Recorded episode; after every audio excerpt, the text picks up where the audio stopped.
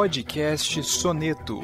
Música em Palavras. Uma produção do site Toque 2 Bandas e Fanfarras.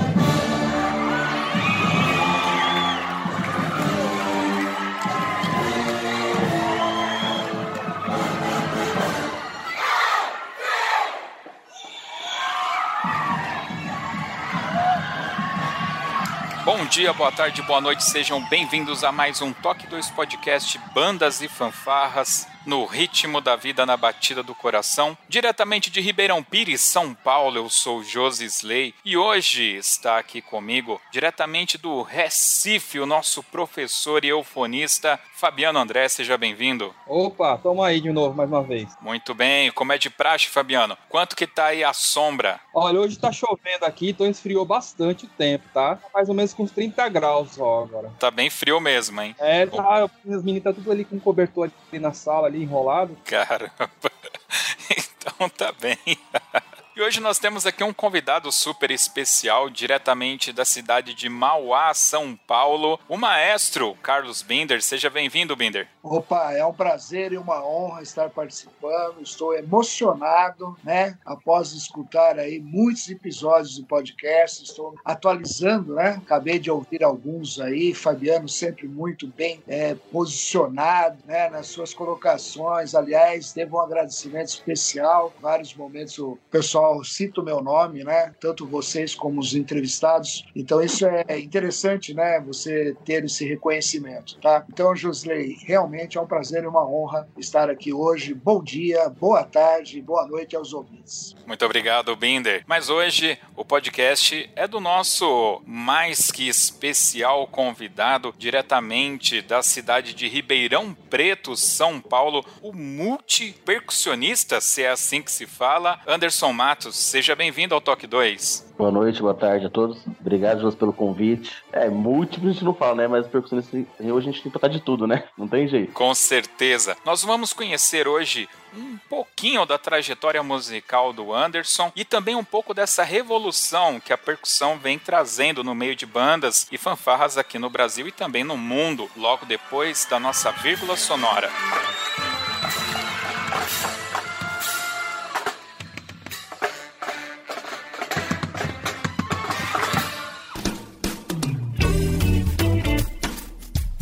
Olá, você está ouvindo o podcast do Toque 2 Bandas e Fanfarras, do site toque2.com.br. Para entrar em contato conosco, você pode acessar as nossas redes sociais através do nosso site, ou então pelo e-mail contato@toque2.com.br. E se você gosta do nosso trabalho e deseja nos ajudar a produzir um conteúdo com qualidade cada vez melhor, acesse a nossa plataforma de contribuição pelo site apoia.se toque 2 e veja como contribuir. Este podcast tem o apoio cultural do Portal Brasil Sonoro. Clique, ouça e toque. Para ter acesso às partituras, visite o site brasilsonoro.com.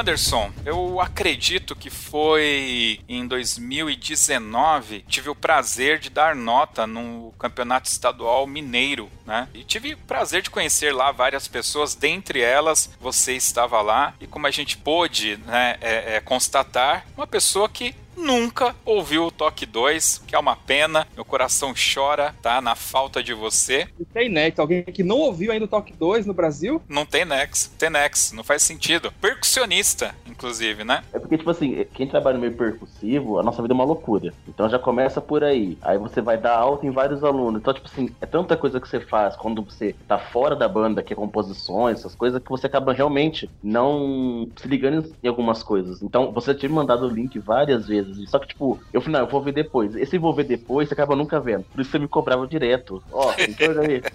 Quer saber? Assista. Olha, eu posso dizer propriedade. Eu também estava devendo ouvir os podcasts, viu, Anderson? E comecei a ouvir. E agora não estou parando mais entendeu? É, o conteúdo está muito interessante, os entrevistados se colocam de forma muito perspicaz e tem histórias assim que eu não conhecia. Então você acaba conhecendo a história das pessoas. Gostei muito desse último que fala sobre os temas de filme, inclusive com as dicas aí do Fabiano, para você ter uma ideia. Recentemente, né? Ontem ainda peguei aqui o Independence Day, o Conan para digitar, consegui as grades, né? O Conan tem 450 compassos, mas eu vou lá, tô firme vou começar nele aí. Vamos Então, Anderson, manda bala, ouça o podcast Toque 2, pelo amor de Deus. É isso aí. Eu, ouvi, eu comecei a ouvir. É que ele briga comigo que eu não consigo ver todos, mas o que eu vou conseguindo ver com o tempo eu vejo sim. Ele sabe disso. Obviamente que eu tô enchendo o um saco, né? Mas é só para registrar, a gente sempre começa quando tem um convidado. Eu gosto de dizer, né, qual circunstância nós nos conhecemos e foi nesse campeonato. A gente pôde bater ali um papo e ali eu vi que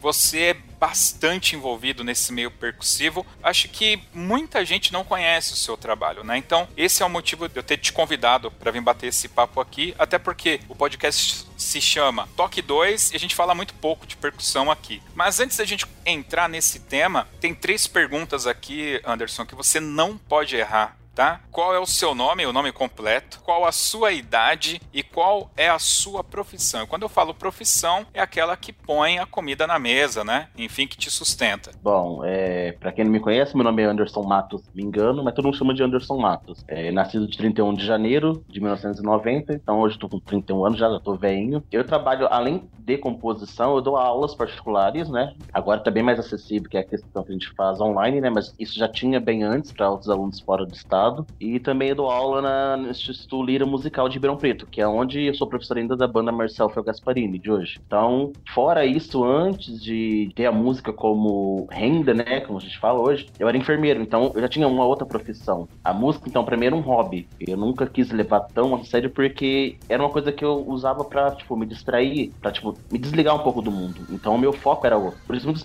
pessoas perguntam, ah, mas por que você não, não era conhecido antes? Eu já fazia alguns trabalhos já há muito tempo, tempo para várias pessoas. Só que eu nunca quis, tipo assim, ah, vou viver de música. Porque então você viver de música aqui no Brasil é complicado. Ou você toca em casamento, ou senão você tá lascado, né? Porque é difícil ganhar a vida assim. Em orquestra, hoje em dia, quase também não abre vaga. Então, o meu foco era realmente a área da saúde, que na, na qual eu sou formado eu trabalho, e a música era um hobby. Então, para mim, era uma coisa, tipo, pra distração mesmo. Ah, na área da saúde, tanto na saúde como na música, você teve influência é, familiar para fazer essas escolhas? Como que você teve o seu contato com com a música? Bom, o meu primeiro contato com a música, eu tinha 13 anos. Naquela época existia os guarda-mirim, ou hoje a gente chama de menor aprendiz. Para você fazer parte, você tinha que fazer parte da banda da, da, cidade, né? Como eu morava em Pradópolis, que é uma cidade literalmente pequena, hoje tá com 20 mil habitantes. Então a gente tinha que fazer parte. Então eu conheci a música através da guarda-mirim, porque meus primos também faziam parte. Então cidade pequena não tem nada pra fazer, vai pra banda. Então o meu começo com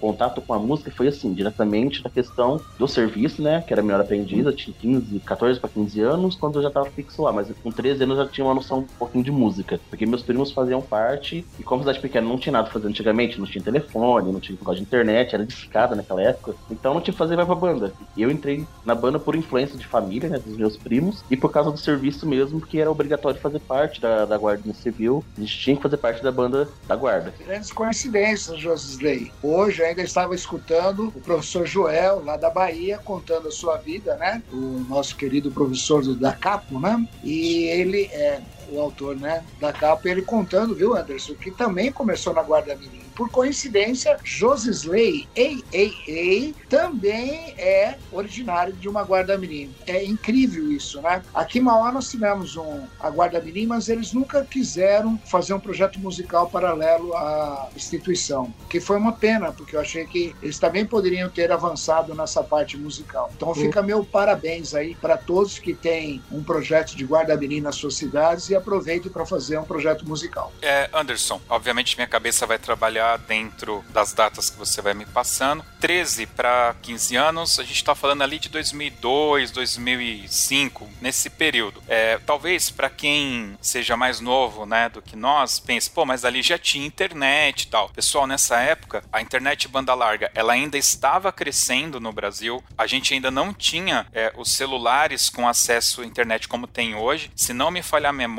o iPhone foi lançado em 2007 e a grande da verdade é que foi ele que revolucionou a comunicação via celular, não só no Brasil, mas como no mundo. Então, realmente, fibra ótica em casa, eu vou dizer para vocês que é nos últimos cinco anos que nós estamos tendo esse acesso, tá? Desenhar um, uma linha do tempo, vocês vão perceber que o Anderson realmente ainda pegou um, um período aí complicado. Você estava na Guarda-Mirim, eu fui Guarda-Mirim, sei que a gente faz muito trabalho de em banco, coisas é, braçais, enfim, um, praticamente um, um office boy, meio office boy, né? E aí você não queria então levar a música como profissão e foi pro lado da saúde. E como que foi esse acesso? Eu entrei em 2013, 2014 já mexi um pouco com música. Em 2000, minto, tá com 13, 14 anos, que era o ano de 2004. Em 2007, eu tive primeiro contato com o meu primeiro professor, que é o Lindomar Soares dos Santos. Ele é professor da USP ainda hoje, né? Ele tem pós-doutorado. E naquela época ele fazia parte da Orquestra Sinfônica do Colégio São Carlos. Então ele trabalhava junto com o Edson, que era o maestro da época, que, tinha, que era,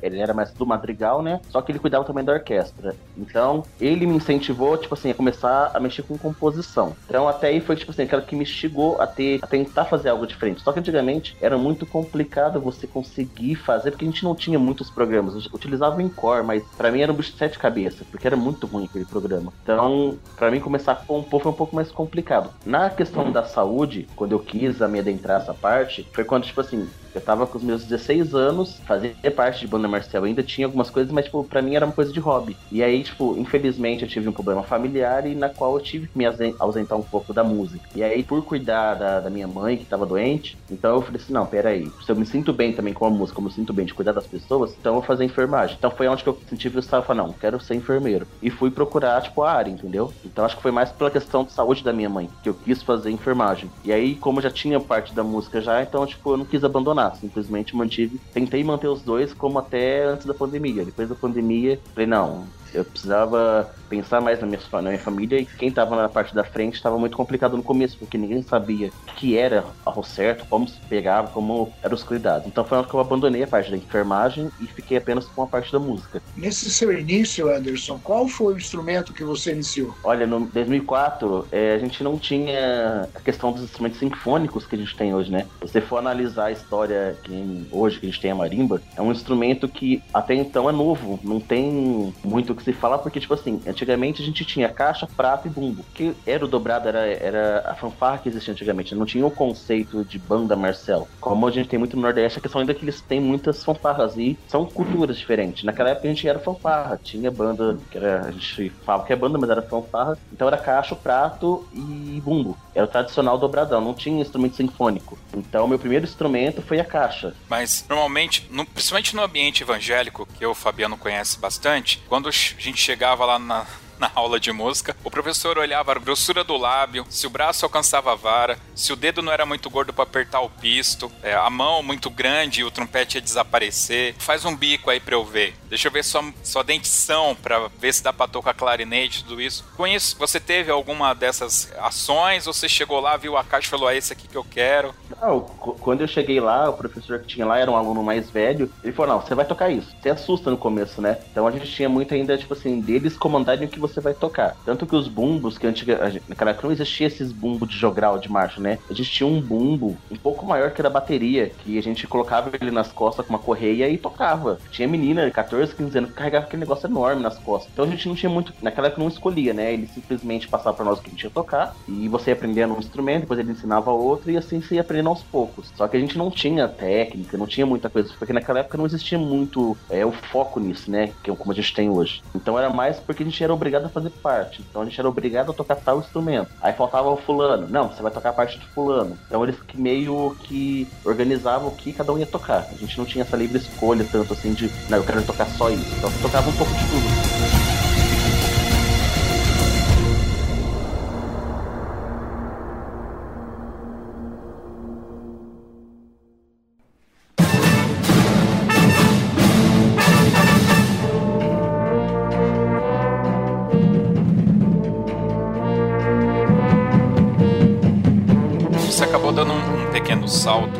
Aí temporal, mas como foi essa evolução? Para mim, quando alguém se propõe a compor, para mim é claro que houve um estudo extremo ou é uma habilidade nata, que qualquer coisa que você joga na frente do cara, ele leu, ele já entende, enfim. Como que deu essa transição do bumbo para você ir tocar as, as marimbas, começar a compor, inclusive, para esses instrumentos, né? No começo a gente não tinha, tinha prato, caixa e bumbo. Até 2007. Quando foi 2010, eu troquei de corporação. Eu vim, que eu morava em Pradópolis, vim para Ribeirão Preto. E aonde tinha aqui a banda Marcel Gasparini, que naquela época tinha ganhado do deputado uma instrumentação sinfônica, que era um xilofone, um vibrafone, campana e dois tímpanos. Então nunca, nunca teve esse contato com o instrumento. Foi a primeira vez que eu que eu tive contato. E não tinha material de estudo, era muito difícil naquela época ter uma, um método. Para você ter, você tinha que comprar. Então já era meio complicado. E aí o que aconteceu? Nessa época eu comecei, não, eu quero aprender a tocar. Então existia um conservatório em Ribeirão chamado Contraponto, que eu fui atrás de me procurar, porque não, eu quero estudar. Só que também eles não tinham muita base dessa instrumentação, entendeu? Porque além dos instrumentos ser muito, muito caro, é difícil você achar em conservatório assim. Então eu comecei a pesquisar algumas coisas por mim próprio, assim, tinha muito material em inglês, e aí eu comprava, traduzia. Não existia YouTube naquela época, assim, então, tipo, você não tinha como tirar dúvida com outra pessoa fora. Era o material impresso que você comprava ali, que você tinha,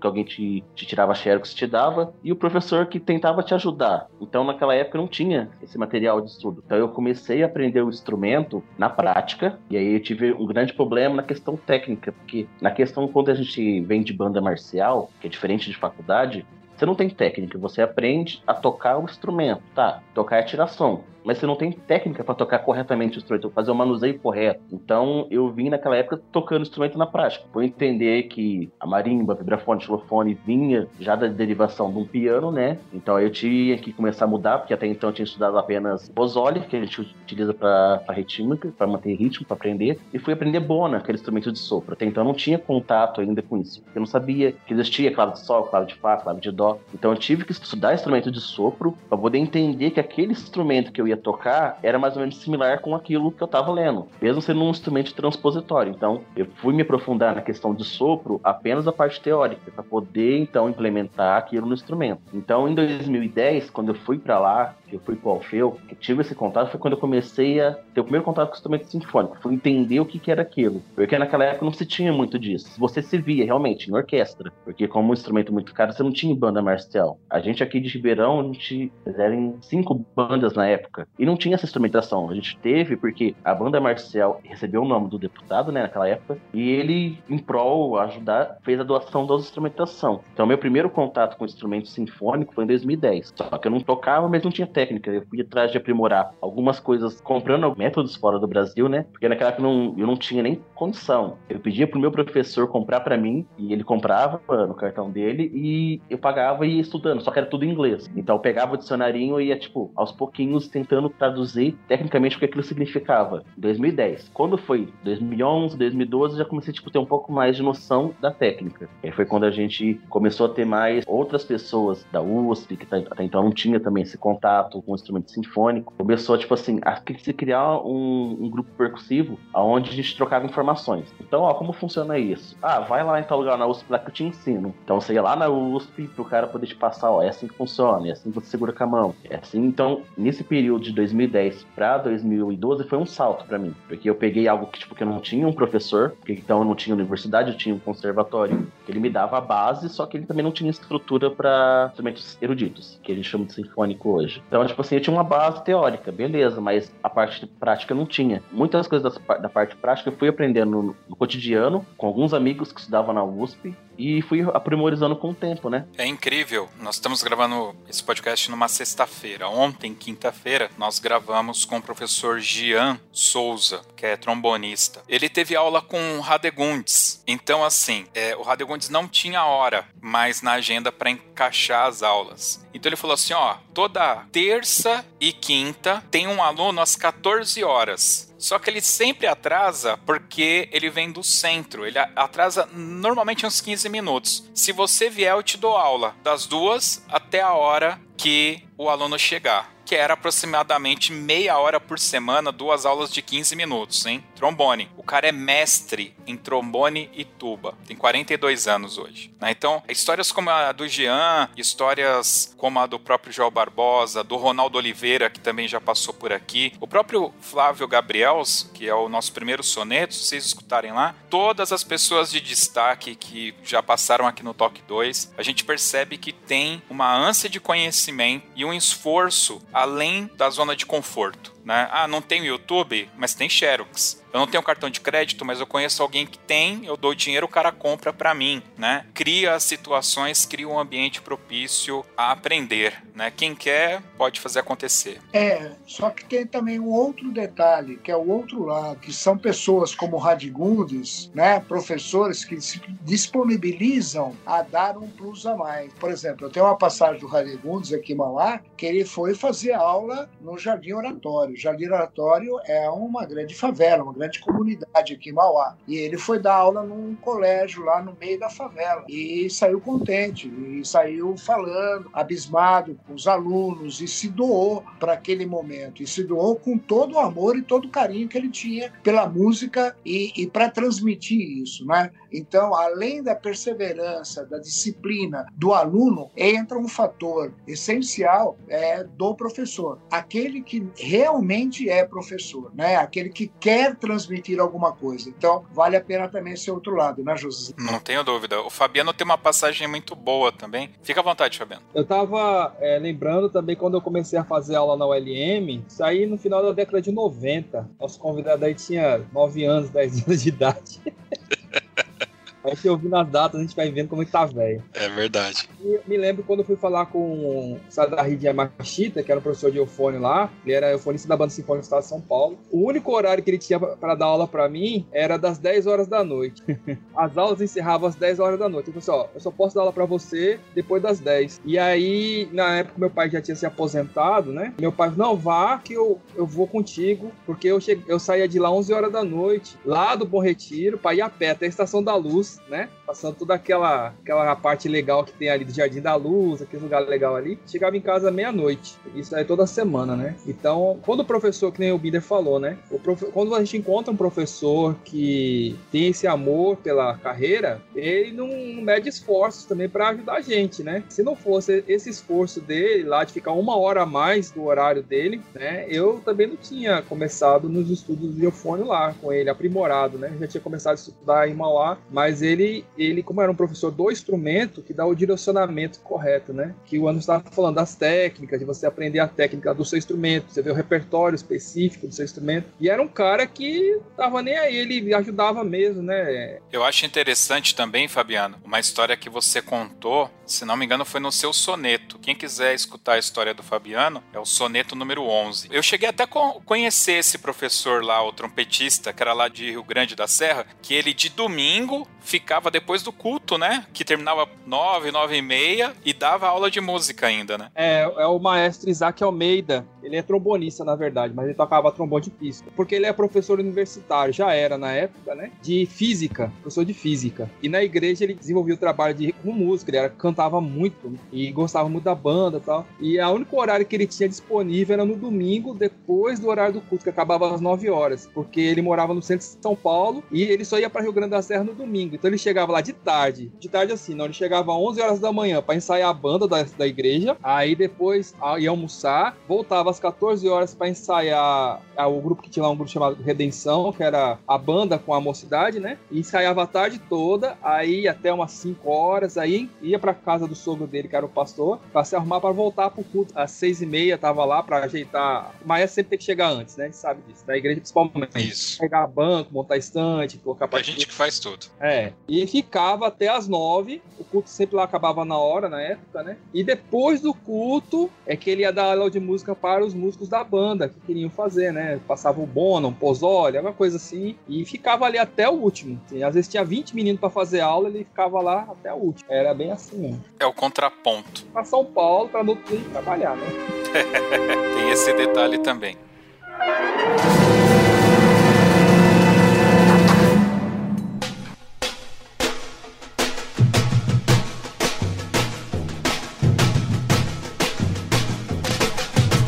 Anderson e beleza, aí agora para mim faz mais sentido você ter toda essa evolução. E como que surgiu essa possibilidade de que de você compor? Da onde que veio essa coisa? Quer saber? Vou fazer minhas próprias músicas. Bom, voltando lá em 2012, né, tive contato com instrumentação e aquilo me fascinou. Porque tipo, comecei a pensar, pera, para que eu preciso então da banda marcial do sopro se eu posso tocar, tipo, você pega uma marimba, você toca uma música sem necessidade de ninguém, você toca sozinho. Então foi nesse momento que eu comecei a falar, não, eu quero começar a escrever algumas coisas. Só que não tinha muito acesso é, à programação. Então, tipo, como eu tive aula com o Lindomar, a gente escrevia ainda na mão, eu tinha um caderninho lá e fazendo as notas e tocava. Aí falava, ah, não fica legal. E, tipo, escrever na mão era muito rabiscado, então não tinha muita noção de como soaria. Então foi feito bem aos poucos. Eu tive a minha primeira composição, assim, de dois minutos naquela época, se eu não me lembro, acho que era Dança das Bruxas, que eu comecei, tipo, eu fiz pra um grupo, assim, que era nosso mesmo da banda, não era nada, tipo, de tão, assim. E aquilo foi, falei, não, eu gostei, porque é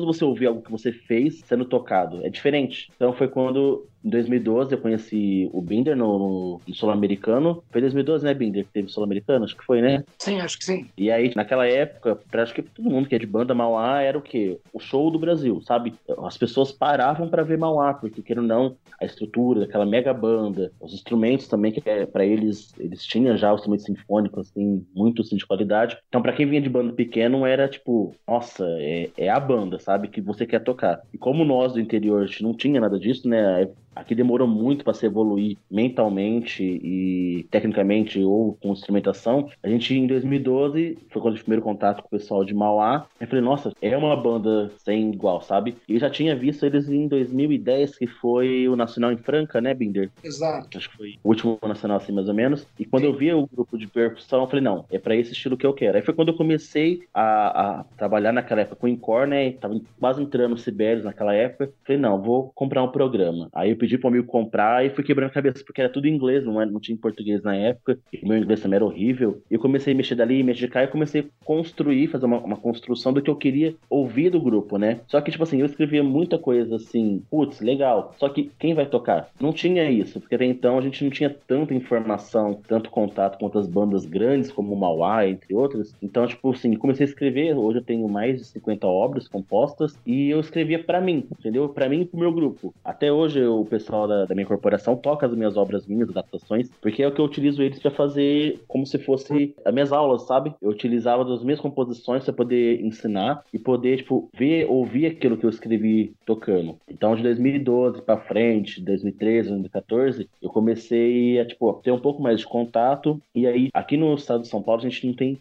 tanta investimento em percussão. Então no sul se tem muito disso. Lá eles investem muito em banda de lira, em banda melódica. Aqui a gente não tem muito esse forte nosso. Então foi quando eu comecei a escrever para um amigo, ele gostou e aí começou tipo assim, muita gente querer se interessar em ter obras assim. É, qual que é o mercado brasileiro que tem para essas peças? Porque pelo que eu estou entendendo, só para deixar claro para o ouvinte lá do Amazonas, você escreve para percussão. Esses arranjos todos que você falou esse, essa peça de dois minutos não era para o conjunto banda com sopro, era só percussivo. Isso, no começo era só percussivo, porque quando eu tive o chance de falar, não, eu quero escrever percussão, naquela época eu não, conhecia muito do Ney Rosário. Eu sabia que ele era um dos compositores brasileiros que escrevia para essa é, equipe de percussão, né, para esse estilo musical. Então não tinha tanto contato assim com as obras dele. Se algumas não funcionavam. Peguei, fiquei meio assim, que, tipo, eu não tinha muita noção de instrumentação eu, eu tinha o teórico, né, como eu tinha feito lá atrás, para poder aprender o instrumento sinfônico, mas realmente eu não sabia, eu não sabia o que era uma trompa em Fá, não sabia o que era um trombone, sabe? Então, tipo, falei, tá, eu comecei a estudar a parte de instrumentação. Foi quando eu comecei a fazer adaptações para grupos de banda marcial, ou até então fanfarra, porque naquela época era fanfarra de gatilho, era bem diferente a forma de você fazer um arranjo para banda de gatilho ou fanfarra de pisto do que banda marcial. Então, em 2014 foi quando eu comecei a fazer, mudar um pouco a visão. Falei, não,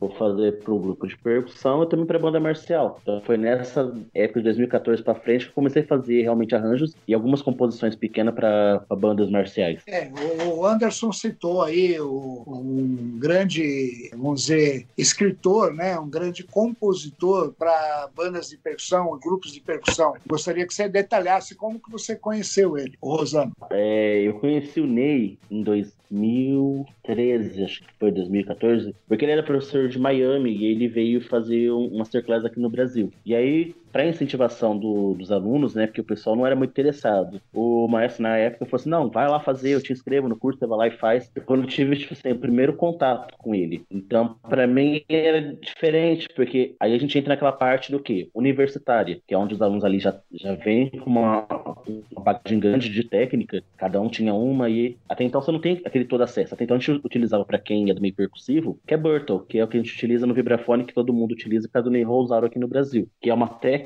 assim que já existia, e ele aprimorou uma técnica para mão dele, que hoje a gente utiliza muito, que é a técnica do Ney, que você não tem o cruzamento das baquetas. A gente tem os cross grips, que são as baquetas cruzadas, para quem toca instrumento sinfônico, como marimba, vibrafone, a gente utiliza até quatro baquetas. Hoje a gente tem o pessoal chinês que utilizam seis, mas naquela época era novidade você tocar com quatro baquetas, porque era uma coisa que não vinha é, da nossa realidade, entendeu? Então ele trouxe fora do Brasil muita coisa boa, entendeu? Fora os, os métodos naquela época que ele, a gente tinha que comprar, não, não, tinha hoje como a gente tem de graça no site dele, então a gente tinha que comprar os materiais de caixa dele, que ele trabalhava com a percussão rudimentar, mas trazendo para um lado já mais sinfônico. Então quando em 2014, quando a gente pra cá que ele veio, que eu tive contato, foi por causa do, do masterclass que teve na época da USP, que foi a Eliana Supiço que, que fez o convite, e ele veio para cá. Então foi trazer conhecimento de fora para cá. E a gente não tem Então, quem não era da universidade, que era de fora, de banda marcial, você não tinha aquela técnica, você não sabia como funcionava. Então, foi quando eu comecei a ter o estalo. Falei, não, realmente, a forma que eu penso no instrumento não é só tocar, eu preciso aprimorar agora os grips, que a gente chama de pegada de mão, né? A forma de tocar, que é um, um, uma técnica para se tocar o instrumento. Então, o meu contato com ele foi nesse começo de 2014 para 2015, quando ele veio, e depois em 2017 ou 2018, que ele veio novamente para a USP fazer uma masterclass. Nessa época de 2017 e 2018, eu já, já tinha várias composições e tinha umas coisas que eu queria mostrar para ele. E eu não entendia muita coisa, porque nós brasileiros temos o costume de pegar uma peça e adaptar. Ok, só que, meu, existe uma coisa chamada direitos autorais. Até então eu não sabia como funcionava. E na época que o Ney veio aqui, eu tinha feito uma adaptação do Asa Branca de um arranjo, tipo assim, sinfônico, que era muito antigo. E eu não sabia se eu poderia fazer ou não registro disso, porque eu sei que, que o Depois me ficou com o tempo, que existe um, um período que o compositor, acho que 20 anos antes, né, Binder? 20 depois que faleceu, você perde os direitos autorais. Então você pode fazer uma adaptação. Até então você não poderia. Então, quando eu mostrei pra ele meus arranjos, ele gostou. Aí ele falou assim: ah, mas você compõe por quê? Aí eu falei assim: ah, eu componho porque eu gosto. Eu nunca fui de compor porque, ah, eu quero me aparecer. Eu... Não, eu comecei a minha composição para mim, como eu falei no começo. Eu gostava de fazer as minhas composições e ouvir o pessoal tocando algo meu, entendeu? Então é gostoso você fazer algo e ver alguém tocando. E foi quando ele me fez essa pergunta. Ele falou assim: ah, mas você estudou com quem? Eu falei: não, eu não estudei com ninguém. Eu estudei com o Lindomar, que, eu, que era professor da hospital. Só que naquela época do conservatório a gente não tinha essa bagagem toda, não tinha professores com gabaritos grandes que podia falar, tipo, não, você vai estudar essa técnica. Ou seja, eu não sabia nem o que era técnica naquela época direito, não conhecia. Eu fui aprender realmente depois da primeira vez que eu vi ele. Aí eu fui até estudar. Então, em 2017, quando ele perguntou, eu falei, em 2013 eu te conhecia assim, assado. Só que em 2013 eu não tinha esse contato tanto. Ele, o Ney, ele é, ele é meio complicado, ele é tipo na dele, sabe? Ele não é muito de, de conversar, de falar, não, vamos, você vai fazer. Não, ele foi sempre mais na dele. Então, no começo foi meio complicado eu ter o acesso com ele, né? Porque ele morava fora do Brasil também. E eu fui ter mais contato com ele em 2017 e 2018. Hoje a gente tem bastante contato, ele que tá me orientando é, nessa parte nova mundial, porque é uns trâmites muito fora de, de série, as coisas que eles falam, assim, que pedem. Então hoje ele me auxilia. Então toda a minha composição que eu faço hoje, eu mando para ele. Ele me dá uma olhada, ó, tá legal, ó, deixa isso pra trás, ó. Então ele me orienta bem. Ele é uma pessoa bem mais acessível hoje. Mas naquela época, acho que pelo fato de não ter essa inovação, não ter esse contato por WhatsApp, por Facebook, essas coisas, era difícil você ter contato com uma pessoa assim, entendeu? Então você tinha que esperar que quando ele vinha no Brasil para você conseguir. E naquela época a gente era em 40, 50, no, que era uma vaga que tinha. Então, tipo assim, abria, às vezes você nem ficava sabendo que tinha, porque a universidade fazia internamente. Quando sobrava vaga, deixava, tipo assim, externo, o pessoal de fora. Então, esse contato com ele foi, tipo assim, algo que me fez abrir a cabeça. O pessoal me perguntar ah, por que você não compõe obras com estilo brasileiro? Eu passo, tipo assim, eu tenho o meu estilo próprio. Se você for analisar minhas composições, elas são muito parecidas. Como você entrevistou o Rosano Galante, ele também, as obras dele, você pode ver que você tem uma percepção em várias obras que te lembra algo, te anexa a alguma outra peça dele. Então eu tenho um estilo diferente. Eu coloquei na cabeça, para que eu vou fazer um estilo brasileiro? Você já tem o Ney Rosalo que eu me espelho muito, adoro as composições dele e acho, tipo assim, super incrível. Eu queria ter, tipo assim, a minha, o meu estilo, as minhas obras, entendeu? Então foi quando eu, tipo, falei, não, não quero fazer estilo brasileiro. E até hoje muitas pessoas questionam, ah, por que você não faz estilo brasileiro? Eu falei, não, eu adoro, eu sou apaixonado pelo estilo nordestino. Eu acho que as letras, as composições têm aquela sofrência, eles têm um sentido. Agora, você fala assim, ah, me faz uma composição para a parte técnica. E a gente existe duas, duas diferenças. Tem uma obra sinfônica, erudita, que hoje a gente tem adaptações ou até versões que é feito para você ouvir, tentar sentir o que o compositor está te passando, e tem as obras técnicas, que são as obras que, que você vê, tipo assim, muito caixa, prato e que é parte de avaliação técnica. Eu acho que você utiliza muito dentro da universidade, mas se você não utiliza fora. É, na realidade, Anderson, quando você fala de 2017, eu queria que você fizesse um paralelo dessa realidade de pouca informação nesse universo de teclas percussivo com o momento atual, 2021, porque não é muita distância, mas me parece que nós continuamos realmente ainda sem grandes informações, dependendo dessas poucas ações de universidade em trazer algum especialista. É, mudou essa realidade ou hoje, passados aí quatro, cinco anos, ainda é a mesma realidade? As pessoas que querem evoluir na percussão têm pouco acesso. E por que pergunto isso? Porque há mais de 15 anos atrás, é, discutiu-se a criação das bandas de percussão, certo? Muitos maestros foram contrários à criação das bandas de percussão é, em campeonatos. Tá? Então, só uma rápida passagem, né? A, a, banda de percussão foi criada, esse estilo foi criada para valorizar exatamente um grupo que estava ali fadado a tocar bumbo, caixa e prato, né? E a gente já sentia a necessidade de colocar mais timbres, principalmente as teclas. E também a percussão rudimentar com bumbo de afinação, com as caixas de aro duplo, com os quadritons e quintons e sextons da vida, né? Então tudo estava em evolução aqui no Brasil. 30 anos atrasado em relação a alguns outros mercados, mas a gente tinha pouco conhecimento. Quem passou um pouco desse conhecimento na época para a banda de Mauá, quando eu estava lá, foi o John Grant, né? Ele passou um pouco disso, mas volto a insistir no ponto que eu queria que se fizesse um paralelo. 2017 e hoje. É, continuamos na na mesma, dependendo de alguns, umas boas pessoas que nos indiquem alguma coisa? Se a gente for analisar de 2017 para hoje, o Brasil é atrasado na parte educacional. Então, o que acontece? Eu acho que a falta de informação ainda é grande. A gente tem um material que muita gente, você tem acesso à internet, então você consegue um PDF ali, um método ali, tá, mas você tem apenas o material, mas como se utilizar aquele material? Então, as pessoas não, às vezes não sabem utilizar corretamente. Você tem mais acesso hoje ao material. Antigamente você tinha também um pouco, bem menos mas você tem. Só que você não sabe como se utilizar, entendeu?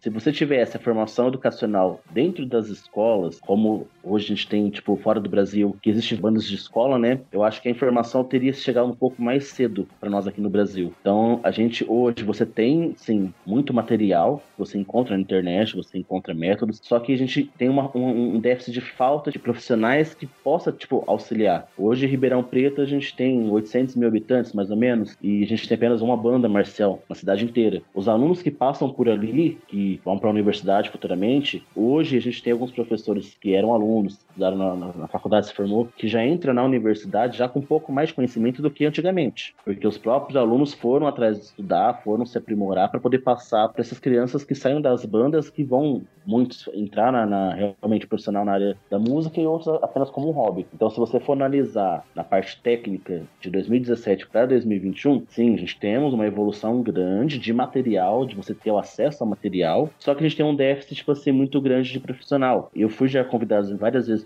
fazer workshop e eu não cobrava nem cachê. O cara falou, ó, não tenho condição, falou, me paga o ônibus. Pegava 15, 16 horas de ônibus, como eu, Bidóia, que hoje é da Filarmônica de Itajaí, a gente não cobrava cachê, a gente ia só pelo ônibus, porque tem muitos alunos que têm a vontade, não, eu quero aprender. Só que aí você pega um cara que a gente vai entrar um assunto mais pra frente, meio complicado, que até tem um processo jurídico rolando aí, que o cara é formado na universidade, só que o cara, não, eu cobro 1.500 para ir, mais o hotel, mas tipo, o cara coloca muito empecilho é, nisso. Acho que a função do professor, do músico, é você, além de passar conhecimento, é também tentar ajudar. Tem pessoas que não têm condição financeira de pagar um professor, entendeu? Tem pessoas que vêm de banda marcial que, infelizmente, acaba ficando naquele mundo e não sai porque o professor, o professor não tem o conhecimento. Quando você falou da questão da banda de percussão naquela época, eu tive esse mesmo problema, porque o maestro não sabia muita coisa de percussão. Então, para ele, quando você desmembrava aquele grupo de percussão, você mexia em dois pontos nele, que é o ciúmes, né? Porque ele ia ficar enciumado porque é uma área que ele não tinha tanto conhecimento, né? Porque antigamente os, os maestros não tinham. É, eles focavam realmente no sopro. A percussão era o lado esquecido, entendeu? A gente só fazia o acompanhamento e ritmo. Então, quando você desmembra essa parte da banda, existe um problema, porque você tem os ciúmes do maestro, porque ele acha que a, a percussão não vai precisar mais dele, e o problema do, do, do próprio maestro, tipo assim, identificar que ele não tem conhecimento naquela parte, ele precisa aprimorar. Então, tem muitos maestros que se acomodam na frente da banda e fica naquilo, entendeu? Ele não. Você vê que o maestro não vai atrás de procurar estudar ou melhorar ele mesmo. Então, quando a gente desmembra esse grupo, se cria esses dois conflitos, entendeu? Então, de lá para cá, sim, teve melhoria. A percussão mudou muita coisa. Se você for entrar, a gente estava conversando antes de ontem com a Eliane Supício num, numa entrevista e eu fiz uma pergunta para ela, que existe o quê? Percussionista. Se tocava tudo. Hoje não existe mais um percussionista que toque de tudo. Então, hoje você tem um percussionista do quê? Ah, eu quero me especializar no tímpano. O cara vai dedicar o tempo dele no tímpano. Ah, eu quero tocar marimba. Tá, Antigamente você tinha aquele percussor tocava de tudo, mas hoje não. Hoje você tem a especialização, onde o cara, não, eu quero tocar só esse tipo de instrumento, me especializar nisso. Então o cara se foca mais naquilo. Por isso, quando você trabalha com percussão múltiplas, hoje quase ninguém toca, porque a pessoa fica focada num instrumento único ali, se especializa naquilo e vai para frente naquilo ali. No grupo de percussão é diferente, porque você precisa pegar um aluno que nunca teve contato, colocar aquilo na cabeça dele e tentar que ele toque todos os tipos de instrumento e tentar implantar a sua técnica, porque quando o aluno começa começa a aprender sem a técnica correta, a gente chama de que ele cria um vício de tocar errado. Então você corre um risco porque, tipo, quando a pessoa já vem de banda marcial assim, ele já tem esse vício. Ele não sabe como segurar na baqueta corretamente. Muitas vezes a forma de tocar você abre o pulso, que é a forma errada de segurar a baqueta ou fazer o esforço, né? Então ele já vem já com vários problemas. Então para você corrigir é complicado. Quando o maestro não tem esse conhecimento, fica mais difícil ainda. Porque a, hoje, até hoje eu vejo bandas assim, de percussão de lira, que a gente vê muito que o, o próprio mestre não sabe o que ele tá fazendo, entendeu? Então acho que a gente tem que tomar tomar um pouco de cuidado é, na questão educacional, de você pegar uma, uma criança e botar ele para tocar de uma certa forma que vai prejudicar ele futuramente, ou na parte motora, ou na parte psicológica, porque querendo ou não, a gente tem campeonatos que você sabe que existe sim é, o bullying, existe até hoje, infelizmente, essa questão a minha banda é melhor que a sua. Então acho que nesse ponto é complicado a gente citar algo, entendeu? Então, respondendo o que você falou, realmente, existe uma melhoria, só que poderia ser bem melhor do que é hoje. É, tudo que o Anderson tá falando aí aí é uma coisa que eu já discuti, já conversei com o Binder sobre isso, o Josi também, que a gente sempre conversa. É, aqui no Nordeste se barra muito nisso. Primeiro que a maioria dos regentes, que gostam de ser chamados de maestros, né, de mestres e tal, eles têm uma grande resistência ao novo. Tudo que é novo, eles têm uma resistência enorme. Na, na banda que eu regi, eu sempre fui da seguinte opinião, que é uma coisa que eu aprendi por onde eu passei, Mauá, até na banda da igreja, né? É, ninguém é obrigado a saber de tudo, né? Agora, o maestro ou regente da banda, ele tem que ter a consciência que ele não é obrigado a saber de tudo, mas ele é obrigado a encaminhar os alunos corretamente. Acho que essa é a principal função do maestro ali, como, como educador, né? Que tem um maestro de orquestra que ele chega e rege e vai embora. Mas o maestro de uma banda marcial e de uma banda da igreja, banda filarmônica, a visão dele tem que ser diferente do maestro de orquestra profissional assim, né? Pra, do teatro, assim, tal. Eu não sou, não sou percussionista, eu sou eufonista. Eu dou aula de eufônio, posso dar aula de tuba de trombone. Mas a minha banda, desde sempre, eu adotei a seguinte questão. É, trompete precisa de professor de trompete. Eufônio precisa de professor de eufônio. Trompa precisa de professor de trompa. Percussão precisa de professor de percussão. Então, desde sempre, eu fui a, a favor disso. Cada naipe ter o seu professor e encaminhar um aluno ali, né? Para justamente ele não criar vícios, né? É, e vem dando certo. Mas a maioria maioria das bandas, a grande maioria, aqui no Nordeste, eu posso falar isso, são pouquíssimos as bandas que o maestro tem essa consciência. Às vezes a banda não tem condições de ter um professor dentro da banda, né? Um aluno mais velho, ou até um amigo, que nem eu já levei amigos eu da banda sinfônica, convidei professor de tuba lá da Masterclass, um professor de percussão, lá uma Masterclass. Isso aí a gente faz muito, né? O cara vem de graça. Às vezes você paga um picolé pro cara, beleza, o cara vai lá e, e dá essa força. Mas a maioria não tem essa consciência, né? De ou encaminhar para uma escola de música e vai ensinar o aluno correto, porque a maioria tem esse, esse ciúmes do aluno de perder o aluno. É, eu já contei várias vezes aqui que já teve casos de alunos de eufone aqui. Eu fiquei sabendo que o maestro proibiu ele de vir fazer aula comigo porque eu sou de uma banda rival, a banda que ele toca, entendeu? Ah, ele rege a banda tal.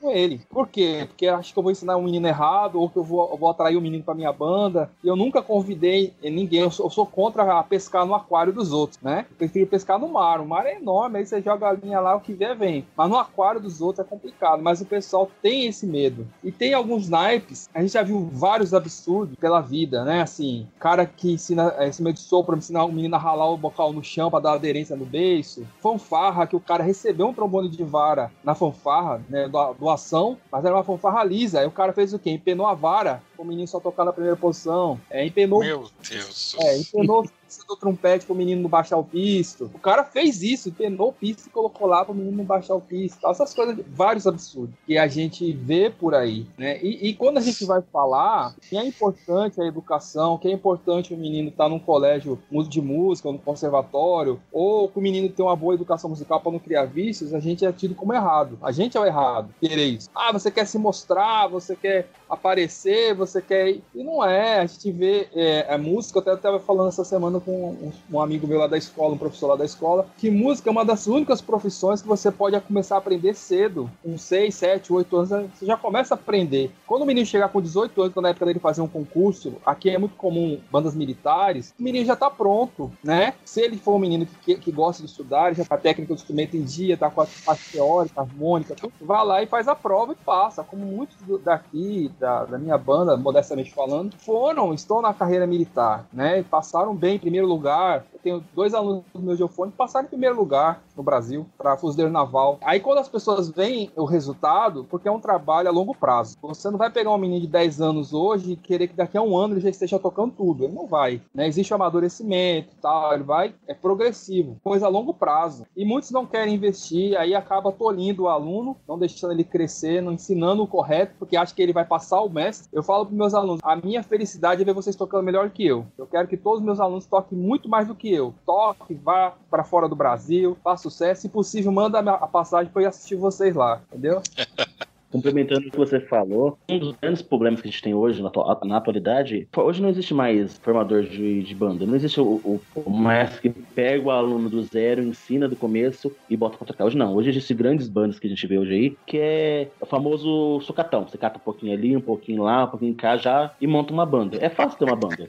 Entendeu? Então, tipo assim, não existe é, um formador. O cara vai lá, pega uma criança e ensina do começo como segurar no instrumento, como tocar, entendeu? Não tem isso. Hoje, infelizmente, a gente tem é, algumas entidades que montou a banda esse ano. Ele quer que o cara já saia tocando esse ano com a banda. Então o cara pega um enxerto ali, enxerto cá e bota pra tocar. Pra falar que tá trabalhando. Tem muito disso. Só que o problema maior não tá no, no, no profissional. Aí o problema maior fica nas associações. Eu tive uma briga com uma, uma associação aqui no estado de São Paulo do que o cara quer abrir curso regente regente. Eu falei, meu amigo, é um regente, beleza, é legal você fazer. Cara abria lá e tinha tipo 10, 9 mais no curso. Meu, faz que o pessoal do Nordeste, faz o pessoal investe nos alunos, faz workshop, faz. Não, os caras querem fazer apenas workshop de regência. Eu falei, mas para que o cara quer fazer regência? O importante é os alunos, é o conhecimento dos alunos. Então você tem um problema grande que não é só no maestro, e sim nas entidades que ele, ele participa. Que você é associado, você paga por aquilo. Então, nada mais que você investir para os alunos. Bom, antes de mais nada, vocês são muito jovens ainda e não acompanharam algumas coisas como eu. Tá certo que o Fabiano tá quase igual aqui, né? Estou mostrando a careca e o Fabiano também é careca dele, tá? Na década de 60 e final da década de 60 e 70, você ainda tinha os maestros que faziam tudo, tá? Eu sou dessa geração. E é, tudo que vem é, de novidade cria uma certa resistência. Eu acho que mesmo nas áreas profissionais de cada um de vocês aí, vamos dizer, o Josi na TI, o Fabiano aí na parte de música, é, mesmo Anderson enfermagem, tudo que é novo cria uma resistência. Mas as bandas começaram a perceber, os maestros começaram a perceber que não existe uma banda com apenas uma pessoa trabalhando. E começamos a, a ter o quê? Os chefes de naipe, já é tradicional numa orquestra, né? Mas isso veio muito atrasado para as. Né? Então você tem ali, como você disse, né, Fabiano, é, um bom trompetista dando aula para seu naipe de trompete, seja ele através do workshop, do masterclass, ou mesmo professor fixo de trompete, né? Isso é muito importante. Mas alguém inserido dentro do projeto. Não adianta cair de paraquedas. Como eu digo, digo sempre, né? Eu já tive casos é, no passado que o cara queria ensinar física quântica num garoto que não sabia tabuada. É, não adianta nada, não, não, não vai rolar. Ele tem que saber se situar, qual é o momento daquele grupo, e, e isso acontece muito. Muitas vezes você tem ex-alunos que estudaram, que foram para frente e tal, ele quer chegar na banda ensinando física quântica, e o garoto não sabe tabuada. Então, é, é complicado, né? A gente tem que saber em que momento, em que público, como e aí, Anderson, voltando um pouco mais aí focado na, na, percussão, eu acho que a percussão também começa a ter o que as bandas tiveram na década de 70 e 80, que eu acho que você, você estava nascendo ainda tal, que é essa evolução. E toda evolução é, gera atrito, gera. Você vê, por exemplo, bandas de percussão hoje com instrumentos melódicos, bandas de percussão com guspe, sem guspe. E aí você. A intenção era elevar o nível da percussão quando criou-se. E tem um outro detalhe que eu sempre falo, já falei com o Fabiano, já falei com o Josi, inclusive com você, Anderson, que é a questão da competição. Muita gente não gosta da competição nas bandas, né? Mas eu cito um exemplo muito claro: a competição está na nossa vida. Já começa com o espermatozoide, é competindo com antes todos, tantos outros espermatozoides para gerar uma vida. Então, quando eu falo que está na nossa vida, é desde o começo, né? Então, para se entrar numa orquestra, o Fabiano também já passou por essas fases, você teve que entrar numa competição, competir com outras pessoas para ter aquele. Né? Então, acho que a, a competição de bandas ela é essencial. E você, Anderson, tem que ter essa situação presente que na percussão essa evolução virá. O nosso problema é que o Brasil é gigante, né? Nós temos aí essa realidade no Nordeste, então, mas vai mudar, viu, Fabiano? Vai mudar porque vai chegar em algum momento em que essas pessoas vão entender que sozinho você não faz nada. No momento em que essas pessoas entrarem no nível de competição com outras bandas de outras cidades, de outros estados, né? Se é que vão querer fazer isso, há mais ou menos 30 anos atrás, é, nós tivemos uma situação no estado de São Paulo, onde o maestro Ronaldo Faleiros fazia as eliminatórias dentro do estado de São Paulo, se não falha a memória, eram 15 ou 17 regiões administrativas, e tinha maestros que não iam disputar naquela região. Por quê? Porque ele queria garantir o salário. Ele ia se expor diante da banda, entendeu? Ao competir expor a ineficiência dele e o que ele não fazia com a banda dele na frente dos outros. Mas isso acabou caindo, porque os prefeitos começaram a ver o prefeito ia na cidade lá do lado, ver um campeonato de banda, eu quero aquilo ali. E chegava para o maestro, ó, eu quero aquilo ali. E começou assim um processo de evolução. É fraco ainda, né? Naquela época, né? Mas evoluímos. Eu acho que esse processo também chega aí no Nordeste e em outros lugares. Mas voltando ao tema, Anderson, percussão também haverá de evoluir, porque vocês estão trabalhando, você é um cara que está capitalizando isso, né? Como você se sente nessa, nessa ginga toda da evolução da percussão? Bom, é, é difícil falar como eu sinto. Percussão ela evolui muita coisa rápido, entendeu? Então a gente, como eu falei no começo, é, a gente faz tanta coisa no, no dia a dia que você acaba às vezes nem percebendo que aquilo mudou, modificou então, tipo, hoje, acho que a evolução é tão rápida que às vezes até rápido até demais, entendeu? A gente não consegue acompanhar. Então, hoje você tem peças hoje, tipo, extraordinárias, que se você não tem técnica, você não toca. Para falar ó, como você se sente hoje, é, eu sou grato. Grato por, por ter lutado, batalhado, para conquistar, tipo, o que eu sei hoje, por poder, tipo, ensinar os meus alunos. Hoje eu tenho alunos, tipo, que eu dou aula online de fora do país, porque agora eu tô trabalhando com seis baquetas. Então eu tenho uma professora que é Peijin, que é da China. Tenho mais dois alunos da Unesp também que querem aprender essa técnica e a universidade não tem. Hoje no Brasil a gente não tem professor que toca com seis baquetas, porque até então o cara se especializou em quatro e ficou ali. Então a gente tem um déficit grande. Hoje você tem japonês tocando com oito, doze baquetas na mão. Acho que a evolução é tão rápida, tão grande que a gente fica para trás. Então se você não for atrás de se desenvolver, e às vezes, muito caso, a universidade não te dá esse suporte, esse apoio, é, você não evolui, você para ali. Então você vai até onde o professor sabe. Passou dali, se o professor for, tiver um bom senso, fala, não, eu te ensinei até aqui, agora procura um outro professor, procura alguém que tenha especialização nisso, ou que tenha uma base, porque eu não tenho. Então acho que a evolução realmente está vindo muito agora, quando a gente tem um acesso digital, de fora do país. Só que acho que não tem profissional para acompanhar essa demanda, entendeu? Acho que a gente está andando ainda caminhando na evolução percussiva. Mas então você uma. essa mudança, você está inovando. Então, é essa entrada, por isso que eu te perguntei como você está se sentindo, porque você faz parte da mudança. Sim, é que quando você fala em percussão é complicado, porque fora do Brasil, o pessoal só conhece o Ney Rosauro. Então ninguém conhece outro compositor percussionista. Para mim foi emocionante ter o reconhecimento, porque quando você fala Brasil, todo mundo só pensa no Ney. Quando surgiu esse trabalho que vai ser apresentado na Alemanha agora, o meu primeiro concerto, é, ele foi feito para Patsai, né, que é, ela é tai, de Taiwan, né, de Taipei, da China, e ela era para uma coisa brincadeira entre nós mesmo, que eu, eu, tinha pegado a amizade dela por um projeto do Ney Rosauro, e aí eu comecei a escrever uma coisa simples. Ela falou assim: "Nossa, gostei. É diferente a forma de você escrever, é diferente de alguns compositores que escrevem para percussão". E aí ela falou assim: "Você não quer compor para mim fazer o meu concerto?" Concerto. Então, quando eu fiz o concerto, que é o Liberty, que tem a estreia, eu comecei ela a fazer pra solista, só pra ela tocar sozinho. E aí eu peguei aquela ideia e falei, não, por que fazer só pra ela se eu posso ampliar um pouco? Então eu comecei a fazer para grupo de percussão. Até então eu nunca tinha metido com orquestra nem nada. Minha área realmente era bandas marciais e percussão. Quando eu fiz a, a inovação de fazer para um grupo percussivo onde foi aceito, então, tipo assim, foi quando caiu a realidade. Falei, peraí, eu consegui fazer algo que ou um chinês gostou, porque chinês e japonês eles são complicados. Eles gostam tecnicamente da questão correta, eles avaliam muito a obra. Tanto quando eu mandei a obra para ela pronta, finalizada, ele passou pelo Fumito, que eles têm uma aula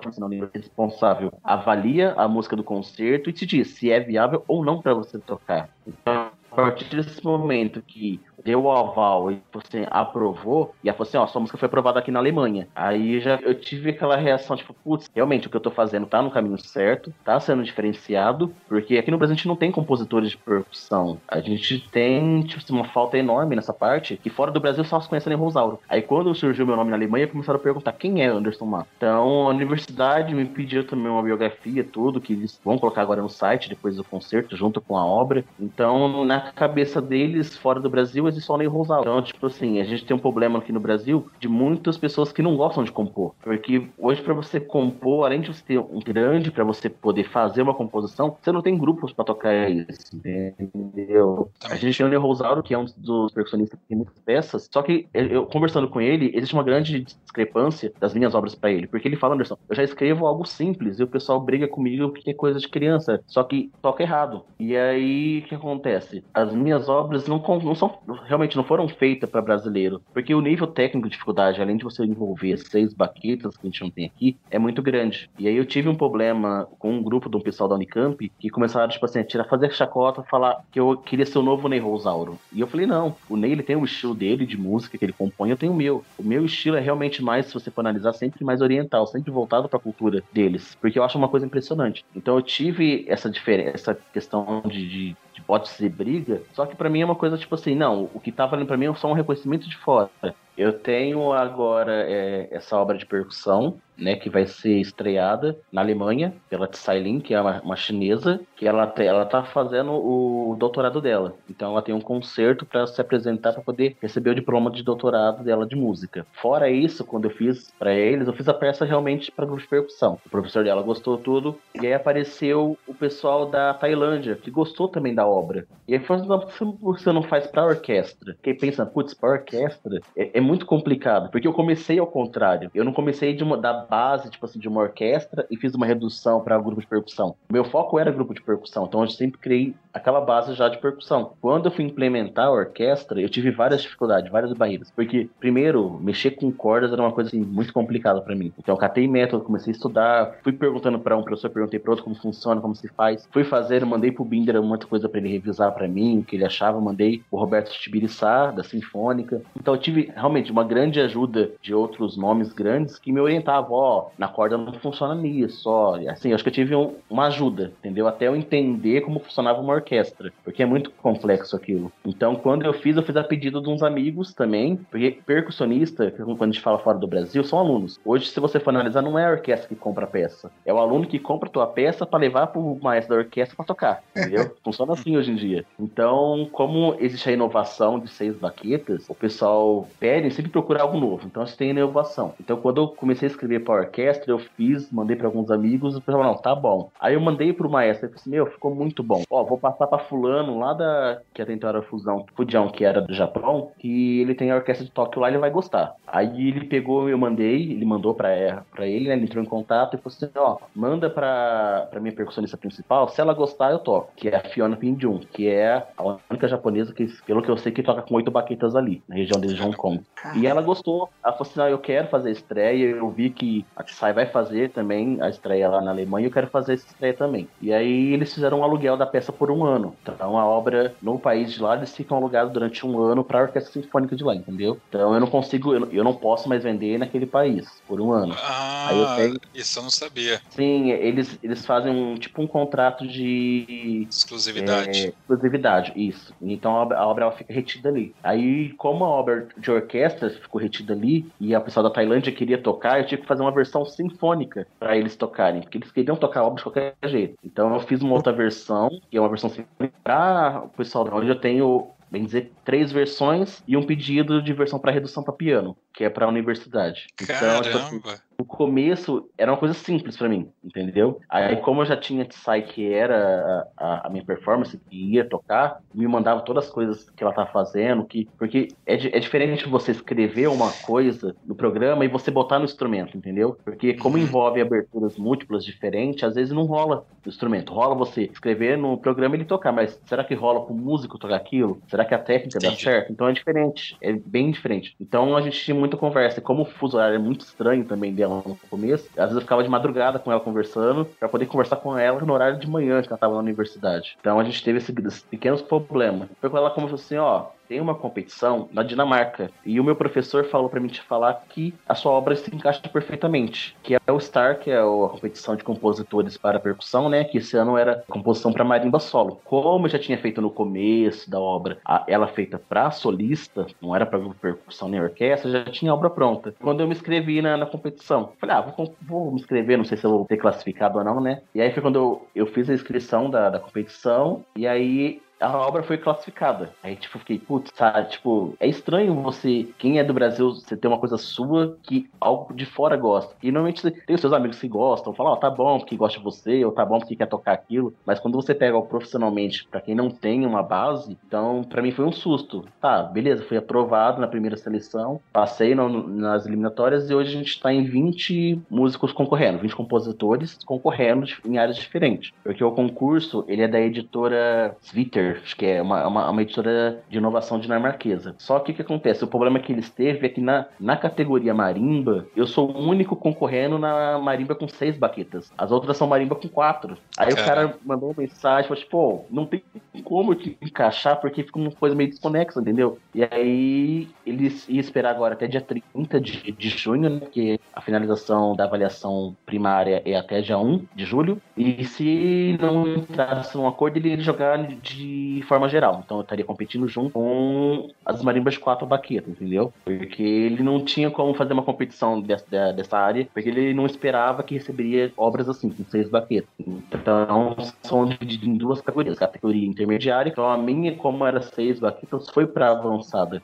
Então a gente tem 20 compositores do mundo inteiro que tá participando, e eu sou o único brasileiro representando na, na categoria. Dia 1 fecha agora a avaliação, e aí dia 1, dia 1 de agosto sai a premiação. Então Então ele falou assim: ó, a sua obra tá bem cotada, é uma das mais votadas aqui, só que a gente não tem como botar para competir em categorias separadas, porque não tem outras obras desse mesmo estilo, entendeu? Então acho que ele teve, ele teve um problema, tipo assim, de abrir um concurso e não verificar isso, entendeu? Porque ele teria, deveria ter verificado antes do concurso começar, você teria obras para aquela especialidade, né? E acho que eles não fizeram isso. Eles fizeram para quatro baquetas, aí chegou uma obra de seis baquetas. Aí falou, pera, tipo, Vamos esperar. E até agora acho que não apareceu ninguém é, nessa categoria. Então eu vou estar tá concorrendo junto com o pessoal geral. Os compositores que vão estar tá avaliando são bem gabaritados. Aquele cara lá antigo, quando comecei a estudar o Grip, né? Que é Gordon Stout, tipo assim, ele é um dos avaliadores. Eu comecei a estudar as técnicas do cara e hoje o cara vai me avaliar, entendeu? Então é diferente. É bem estranho, como a gente fala hoje.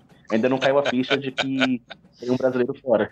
É, é diferente. Muitas pessoas é, perguntam, ah, mas o que você tá achando? Falei, é, não tem. Pra mim é uma coisa normal. Como se fosse uma composição que eu fiz pra alguém ali e a pessoa vai tocar. Acho que não caiu a ficha ainda que é uma competição, que eu tô representando dentro da área. E graças a Deus eu tenho já muitas obras já encomendadas. Porque depois que saiu a publicação, oficial da, da Universidade de Dortmund, da, da Alemanha, eu recebi vários pedidos de alunos da universidade, de, de músicos de fora lá, que querendo que fizesse composições para eles, entendeu? Só que as pessoas acham que, tipo assim, ah, vou compor em uma semana, tá pronto, eu te entrego. Não, é bicho. Hoje eu posso, hoje eu posso falar, eu tenho que agradecer a Eliana Supis, que é a professora nossa lá da USP, a Lívia Martins, o Binder também, que são aquelas pessoas que eu encho o saco direto, ó. Tô fazendo isso, o que, que você acha? Ó, eu vou mandando um pedaço, porque são pessoas que eu confio em mandar, entendeu? Então eu vou mandando e os caras vão falar, ó, tá errado, ó, faz diferente, pega mais isso. Eu sempre prefiro ter orientações de pessoas que eu confio do que de fora, porque uma coisa que eu aprendi com o Ney Rosado, se você põe, manda uma peça para um amigo, ele vai te avaliar ou por ser seu amigo, ou porque ele gostou, ou porque ele tem uma visão diferente da sua e quer que você siga aquela mesma visão. Então automaticamente você perde a essência da composição, porque a sua linha de raciocínio é uma coisa, a da pessoa é outra. Então, tipo assim, eu sempre mando para aquelas pessoas que eu sei que têm a mesma visão que eu e sempre me cobra, porque eu sou uma pessoa, tipo assim, preguiçosa,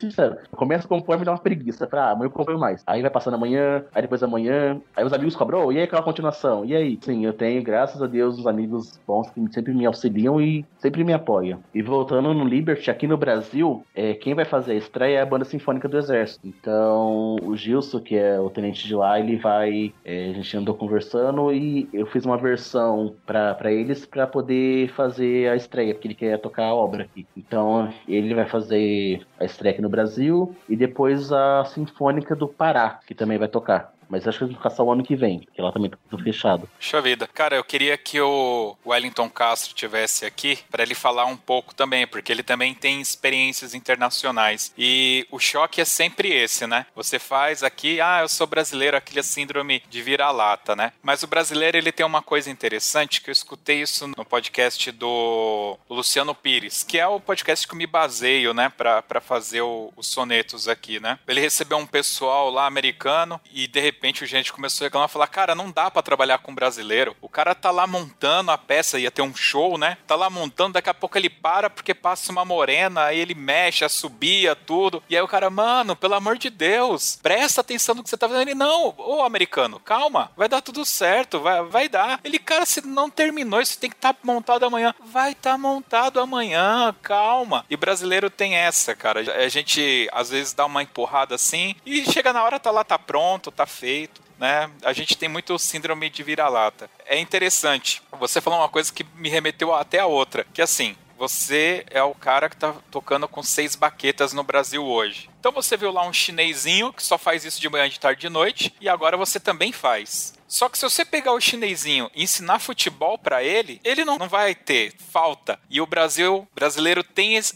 essa sacada, essa, essa ginga, essa coisa que eu não sei explicar, cara. A gente consegue. É incrível, incrível isso. É porque, tipo, acontece, como agora tem muito contato, é, eles seguem muito a risca. Eles têm uma tradição diferenciada da nossa, né? Então, eles seguem um cronograma que o professor passa pra ele. Então, ele, ele foca naquilo. Ele não existe mais nada. Ele passa manhã e tarde noite focando naquilo. Então, quando você pega, tipo assim, pro cara, ó, tira essa baqueta da mão. O cara já não consegue tocar, porque ele é realmente automático. Se você for ver eles tocarem hoje, os caras são perfeitos, tocam obras assim que você fica deslumbrado. Mas por quê? Ele vive daquilo. Ele tem um investimento dentro das escolas, ele tem um investimento de bolsas que deixa o aluno que faça o quê? Que ele se foque naquilo. No Brasil não tem como. No Brasil você precisa trabalhar. Ou você faz a universidade, trabalha, arruma um serviço pra você se manter, ou você passa fome. É, é difícil, você não pode comparar um país com o nosso, porque são realidades realmente diferentes, entendeu? Então os caras lá, eles têm uma condição, eles têm uma metodologia, assim, que você vê que não é de agora. É algo que já vem de muito tempo. E os caras falam e toca. Só que é mecânico. Se você mandar um bra... eles tocarem, eu, eu, tive um problema com uma composição minha no Japão que eu mandei pra um grupo de percussão, que eles me pediram o ritmo brasileiro. Eu até cheguei a fazer. E os caras não conseguiam tocar porque não sabia fazer um estilo, sabe? E você vê, tipo, tá na partitura tocar uma coisa, beleza, mas existe uma coisa que a gente tem que chamar de swing. Os caras não conseguem tocar as coisas no swing, sai quadrado. Exato. Então a gente, graças a Deus, a gente tem essa, esse molejo, swing de colocar nas obras que o pessoal de fora não tem. É aquelas coisas bem dramáticas, forte, mas não tem swing. Então, graças Exato. a gente tem isso. É verdade. E só voltando àquele assunto anterior, você ficou sabendo do Liberty agora, né? Recentemente a gente conversou. Só que o Binder me conhece um pouquinho mais de tempo, que eu tenho confiança. Fora eles, eu já tava trabalhando com um compositor de fora, que é o Steve Melilo. Eu recebi uma proposta de trabalhar com ele, onde eu tô fazendo, porque ele trabalha com tracks de, de filmes, né? E orquestras com, com coral. Ele não trabalha com outra, forma, outra formação. E aí eu tinha feito After Store pra grupo de percussão. E aí na, na época eu tava conversando com o Ellison da Famuta, né? E ele manja no rudimentar. Falei assim, vamos fazer uma peça assim, assim? Porque nos Estados Unidos existe os DCI, que são grupos de percussões ali que se tocam a percussão sinfônica e rudimentar junto, que tem uma competição separada. E a gente acabou fazendo essa parceria, ele fez rudimentar, eu fiz a parte da sinfônica, eu mandei pro compositor, ele gostou, ele falou, nossa, não, nunca pensei que a, a obra minha estaria nessa formatura, entendeu? Nessa formação. Então ele falou assim: eu mesmo não consigo fazer, porque eu não consigo pensar nessa parte. E foi quando ele fez a proposta de estar tá fazendo um trabalho junto com ele. A gente dividiria o lucro 50-50, dos royalties, vender tudo. E me passou vários trampos para fazer para versão percussiva para ele colocar na plataforma dele. Porque ele sempre teve muita procura nessa, nessa parte, só que ele não trabalha com essa formatura. Então, tipo assim, ele não mexia. Aí, como eu cheguei do nada, um cara do nada, ele falou: não, ó, me faça isso, isso e isso. Eu quero ver como, como você vai desenvolver isso. Eu fiz as obras e mandei. Ele gostou. Então foi quando a gente começou a fazer o contrato. E aí ele, fez o, a, o convite para ir para lá, mas foi quando começou a pandemia. Aí parou tudo. Eu já tenho alguns trabalhos fora, só que eu nunca tive esse negócio, ah, vou me mostrar porque eu quero aparecer. Não, eu sempre gostei de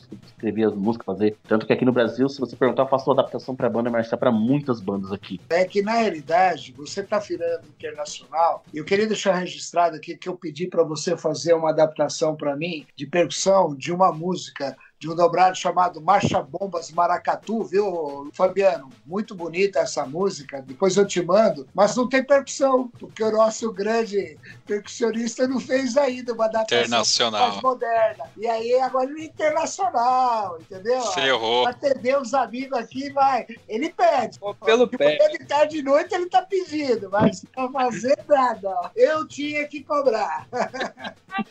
eu sempre faço, é que o Binder ele pede muita coisa às vezes. Esse semana eu não consegui dar atenção para ele porque eu tô com um grande problema aqui no Brasil, que é a Biblioteca Nacional, que não tá funcionando. Eles não estão trabalhando, e aí você eu mandei as obras para registro, já tem mais de 60 dias. E eu liguei lá, ó, a previsão para eles é para setembro para ficar pronto isso. E eu tenho uma peça que vai estrear fora do Brasil, e eu não vou conseguir recolher os direitos autorais por causa deles, entendeu? Então eu tô tendo um grande problema como outros compositores aqui que tá tendo, que é o Maurício Passos também, que fez a composição para a banda sinfônica do Estado de São Paulo e não consegue registrar. Aí o que eu fiz? Eu fiz por uma empresa é, americana que faz o registro, né? Que é o famoso startup lá. E pelo menos tem uma garantia de não ter plágio. Mas o registro na Biblioteca Nacional eu não consegui, porque tá parado. É, o Brasil ele é, ele é estranho, né? De um lado ele quer evoluir, ele quer se tornar primeiro mundo, e do outro lado a gente se torna um, um país das bananas, né? Porque você vê, um, uma pessoa quer evoluir, quer ganhar o dinheiro honestamente, fazendo suas composições, precisa de um registro registro para ter a propriedade intelectual da obra dele que não consegue. O Brasil, hein?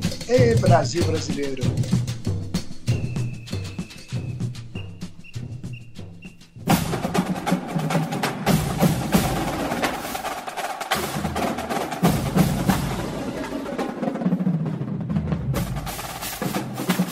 Pessoal, nós já batemos aqui o nosso tempo já foi faz tempo, mas como o papo evoluiu bacana, muita coisa que eu queria perguntar, Anderson, você acabou falando, então eu não, não vou repetir aqui. Só rapidinho, que ele falou muito da dificuldade de encontrarmos compositores é, nacionais, inclusive a percussão, né? Que aqui também a gente barra muito nisso, também tem categoria de banda é, de percussão e não se encontra composições. Mas eu vejo assim também que tem, às vezes, há um desinteresse por parte de alguns. Eu, já, eu mesmo já cheguei a alguns maestros renomados daqui. O Binder me encomendou uma música, uma composição inédita, né? Brasileira para nacional, essas coisas. E eu procurei alguns compositores aqui, aquele, estilo nordestino e tal, para ser diferente. E quando eu falei que era para uma banda marcial, nenhum deles mostrou interesse. Uhum. Mas vocês estão perdendo um mercado enorme, assim, porque tem alguns compositores que não têm essa visão. Eles acham que compor é só para orquestra, né? E eu não, eu tô sem tempo, não, não quero, tal, tal e às vezes fecha o mercado, até para quem quer fazer, porque é, quando você pega um compositor renomado e ele escreve com uma banda é, marcial, eu, eu falei assim, não estou pedindo para você fazer de graça, falando que o maestro ele vai pagar, você vai dar seu preço, ele vai dizer se, se pode pagar ou não, né? Mas ele quer uma composição do seu estilo, você vai ter liberdade. Só quer ele só quer que você faça nessa instrumentação, só isso, né? Com a percussão é, erudita, tudo nessa instrumentação para metais. E teve gente que nem olhou para mim virou a cara e saiu andando. é fogo. E, e pra percussão é a mesma coisa. Tem um amigo meu que ele é compositor aqui, e ele chegou a escrever para o grupo de percussão da Universidade Federal aqui de Pernambuco, ficou super legal, assim, bem diferente até. O maestro, foi um maestro de orquestra que foi reger no dia. Até estranhei, porque o pessoal é meio. É, assim, tem um preconceito com tanto com banda marcial, né? A gente é de banda marcial, a gente sabe que existe rola um preconceito, né? nós somos a minoria. segundo eles. Existem mais bandas marciais no Brasil do que orquestra, mas eles têm um preconceito com banda marcial, porque acham que é. é eles, chamam, eles às vezes até falam que é aquela fanfarrinha diminuindo, né? Graças a Deus aqui em Pernambuco a gente tem conseguido quebrar esse estigma. Quando a gente mostra os vídeos da banda, convida, vai lá no, no dia da final assistir a banda tocar, você vê o repertório. E aí, pô, a banda marcial tem uma instrumentação, por exemplo, de percussão, melhor que a banda sinfônica daqui, municipal, por exemplo. Mas eu falo, ó, a banda marcial Fabiano Regis tem a instrumentação melhor que a da banda aqui. E lá tem marimba, lá tem xilofone, lá tem vibrafone, tem glockenspiel, tímpano, campanário. E na banda municipal não tem, né? Tem, quando vai usar, já inclusive já pegaram emprestado da minha banda marcial para usar no concerto, né? Às vezes alugava, às vezes pedia emprestado, sabendo que a gente tá sem dinheiro, mas dá para você emprestar. Como eu toco na banda também, né? Não, mas tudo bem, pode usar, impresso, o gongo chinês, sei lá, qualquer coisa. Mas existe esse, essa coisa que fecha as portas para os compositores. Quando ele falou que as pessoas não valorizam ele aqui no Brasil como compositor, eu vejo muito isso. Existem muitos grupos de percussão bons no Brasil. Eu já ouvi da Universidade Federal aqui, é muito bom, que é o professor Barreto, faz um trabalho excelente. Tem o pessoal da, da, da Bahia também, que é excelente, já vieram aqui e tal. Teve um encontro de percussionistas aqui, grupos de percussão excelente e tal. Mas preconceito fecha muitas portas, assim, para os compositores, para os grupos também que ficam sem repertório. A gente tem que ter, o cara tem um de percussão nordestino, mas tem que tocar a música americana, música inglesa, música japonesa, porque não encontra aqui no Brasil as composições. Porque tem cara que não se interessa em compor. Para aquele grupo, o cara tem experiência, que nem a é, é, Anderson falou, pô, eu tô correndo atrás, tô estudando para escrever, se, né? Tem cara que já tem mestrado em composição, mas o cara não tem interesse em escrever para os grupos, para um grupo de metal, para um grupo de percussão, o cara não tem esse interesse. E é isso a mentalidade que tem que mudar, porque a gente sabe que se esse pessoal começar a ter interesse, vai abrir o um mercado para todo mundo, né? É, não tá pedindo pra fazer de graça. Tá dizendo que a gente vai entrar no site do Anderson e vai roubar as partes, baixar o PDF lá, de hackear o site dele pra pegar as partes. Não, Anderson, preciso de, um, de, uma música aí. Quanto que é? Ah, bicho, é tanto. Pô, se eu tenho dinheiro, eu vou comprar. Se eu não tenho, bicho, depois eu compro. Vamos parcelar, sei lá, qualquer coisa. Mas a gente não tem nem essa possibilidade, porque a galera fecha o mercado, né? E você fica refém. Você, a maioria das bandas aqui tem que tocar a música de cara de fora. Chega pra um cara, um compositor brasileiro, às vezes e pede, ó, oh, bicho, eu preciso de uma composição de 5 minutos, já, de 4 minutos para tocar num concurso nacional, uma competição que vai levar o nome do cara, porque se a banda for campeã nacional, o nome do cara vai estar tá junto, você vai abrir o mercado, outras bandas vão chegar e, ô, oh, que música, que compositor é esse? Aí você vai indicar e aí vai, né? Mas o cara não tem essa visão. O cara acha que só, só é compositor quem escreve pra orquestra sinfônica, entendeu? É uma pena mesmo. É, na verdade, sobre o que o Fabiano falou, é uma visão meio tacanha, né? Muito sem visão comercial, sem visão são. Os Estados Unidos, tudo é vendido, né? Eles vendem tudo, vendem qualquer coisa. E aqui já houve uma tentativa, inclusive em Tatuí, pelo Dario Sotelo, de fazer um, um concurso de compositores. Eu ia lá pedir alguma coisa, mas como pedir também alguma coisa inédita. E a gente vê que, infelizmente, né, no Brasil não vai.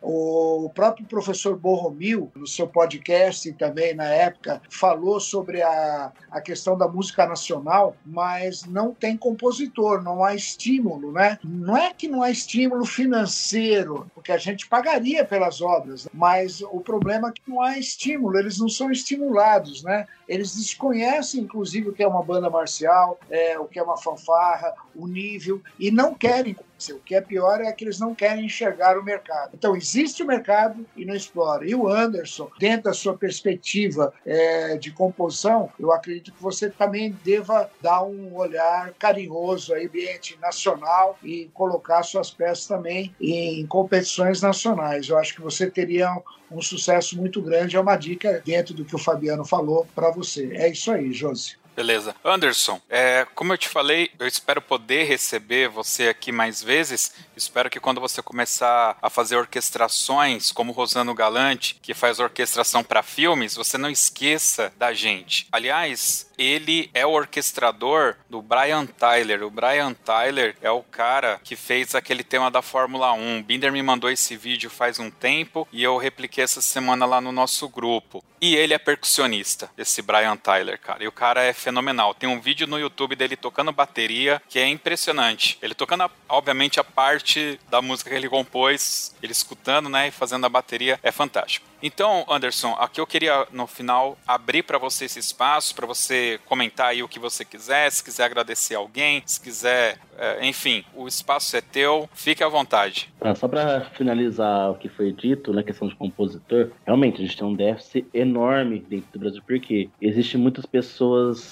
com ego lá em cima, entendeu? As pessoas hoje pensam numa chamada de renda ativa. Eles não sabem o que é renda passiva, o que é você fazer e ganhar dinheiro com aquilo, entendeu? E infelizmente gente tem um, o cara, eu não vou citar nome porque é antiético, mas tem compositores da vida aqui, que até comentei com o Binder, que eu fui perguntar o valor da peça dele, o cara tava me cobrando 800 reais pra fazer uma versão pra banda Marcel. Eu acho que ele, o ego é tão grande que eles esquecem que existe uma minoria. Hoje o mercado é dos menores, não, não, não adianta você pegar como concurso, você tem as bandas marciais, que são as grandes, Mauá, pessoal de Sorocaba, Famuta, só que os concursos esquecem das bandas pequenas. Eles esquecem que se você não tem aquele grupo de bandas pequenas, menores, você não tem uma associação, entendeu? Eu tive já esses vários problemas nessa questão. Hoje mesmo, tipo, chegou um cara e assim: ó, eu tenho três liras, um bumbo e uma caixa e um prato. Você consegue comprar uma coisa para mim? Eu falei, componho. Eu, eu nunca fui de, de rejeitar. Eu já cheguei, tipo, a ver situações de banda e falei, não, meu, você quer? Toma, eu te dou arranjo. Eu nunca tive essa questão. Por quê? Tem uma pessoa que é maestro de uma corporação grande que a gente teve uma rincha. Porque ele é aquela pessoa que ele tem uma formação musical, não sei o que, que, que ele tem tem, e ele simplesmente desfaz das pessoas porque não tem uma formação acadêmica tão grande que nem a deles. Então, o que eu tenho para falar para as pessoas que existem muitas pessoas que compõem para si mesmo, vá atrás, corra e faça. Você não precisa ter uma universidade, entendeu? Se você tem uma base, você corre atrás, você vai se informar e aprender. Hoje eu posso dizer por mim mesmo, eu sou autodidata em muitas coisas. Então, tipo que eu sempre desde o começo quis aprender e fazer. Então, para eles que estão começando, que escrevem suas músicas, meu, não desanima, vai lá, faz, registra ó, chama seus amigos, vão tocar aqui, ó, tenho isso, ofereça. Porque o Liberty, eu ofereci, eu não tive vergonha, porque até então eu não tinha nem editora. Eu mandei pra Howell, né, eu mandei para várias editoras, e várias falaram, se a gente não trabalha com compositores novos, a gente tem já os compositores nossos contratados, trabalha só com eles. Então eu tive já esse par. E aí depois que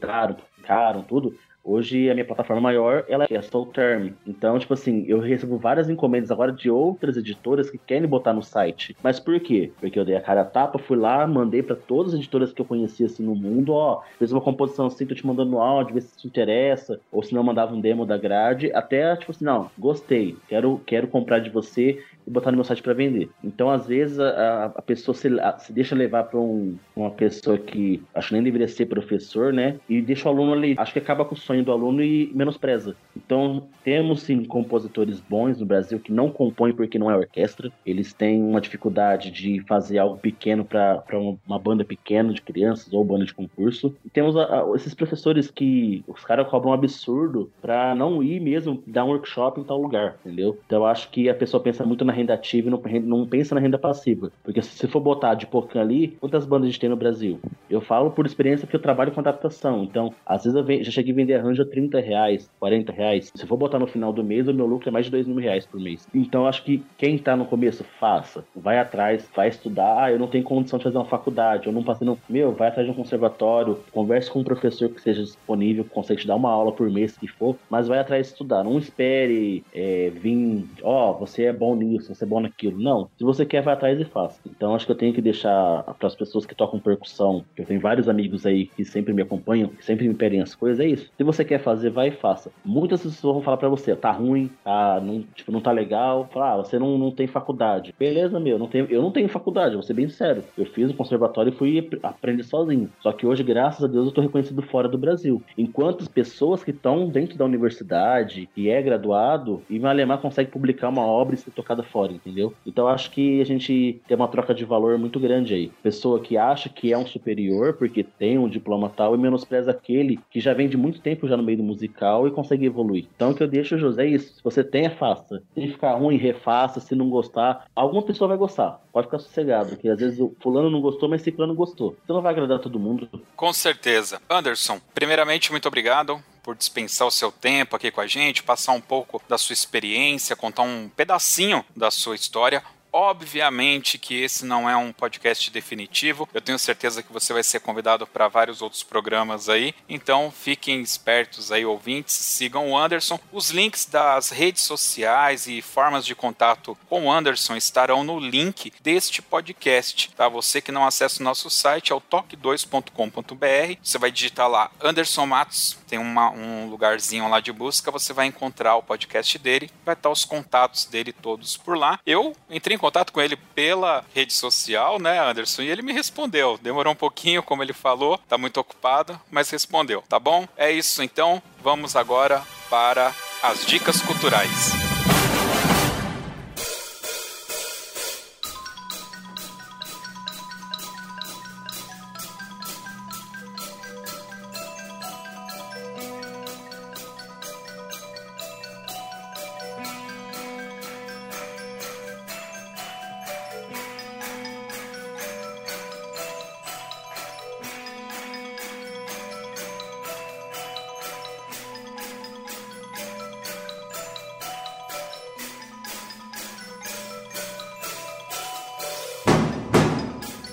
As dicas culturais é aquele momento que os participantes dão dicas de uma série, um livro, um filme, um sabor de pizza, enfim, de qualquer coisa. Hoje o Felipe Sangalho não pôde estar presente, então eu vou começar com o Fabiano, diretamente do Recife. Qual que é a sua dica cultural, Fabiano? É, eu vou dar uma dica de um quadrinho aqui que eu venho lendo, eu tô achando bem legal, uma nova série do, dos X-Men, do compositor chamado Hickman. Ela já tá no volume 17, tá? Mas é uma fase diferente, uma releitura dos personagens. É, é, bem legal porque é depois de um grande acontecimento, né, onde o professor Xavier ele cria com a ilha de Krakoa. Quem não conhece X-Men vai ter que ler. A ilha de Krakoa, eles conseguem criar o país, a nação do, dos mutantes, né? E aí ele consegue desenvolver ali uma forma deles se tornarem eternos, vamos dizer assim. Nenhum, nenhum mutante mais morre. O professor Xavier ele consegue fazer um backup da, da mente de todos os mutantes do mundo Veja que legal. E quando o mutante morre, aí ele conseguiu reunir, acho que são três ou quatro mutantes diferentes, que um cria uma esfera, outro cria não sei o que, outro cria não sei o que, outro cria, outro baixa o arquivo ali, e aí faz através de um, um processo de laboratório, como se fosse para proveta, né? Um bebê de proveta, e nasce ali o. renasce o mutante que é Moki. Então tá bem legal essa série de quadrinhos, né? Para quem gosta de X-Men e tudo. É uma leitura bem interessante. Esse Jonathan Jonathan Hickman ele tem uma, uma escrita muito legal, o roteiro dele é muito bom. Então é diferente aí para quem curte X-Men e também a dificuldade de ler X-Men é justamente você pegar um, uma revista do número 1, um, né? Que já tava na, no cento e poucos, aí você pega a história, tem aquele negócio de multiverso, que agora o pessoal tá começando a ver o multiverso na Disney tá ficando doido. Mas é aquela coisa de multiverso, cada hora é uma terra diferente, é um personagem que morre aqui, mas ali tá vivo e tal. E aí eles estão recomeçando do número 1, um, já tá na edição 17, mas dá para pegar na banca aí do número 1 um e seguir. É bem legal, vale a pena. Você sabe me dizer se isso é uma reedição ou é um novo roteiro reescrito? Porque essa saga da Ilha de Krakoa já existiu, acho que na década de 80 ou 70. É, existia, mas era outro contexto. Agora a Krakoa, eles, eles assumiram que Krakoa agora é um mutante também. Sim, é uma ilha mutante, isso mesmo. Muito bem. Bom, eu vou dar a minha dica cultural já fazendo vários ganchos aqui. Primeiro com essa história de tocar com 12 baqueta que o,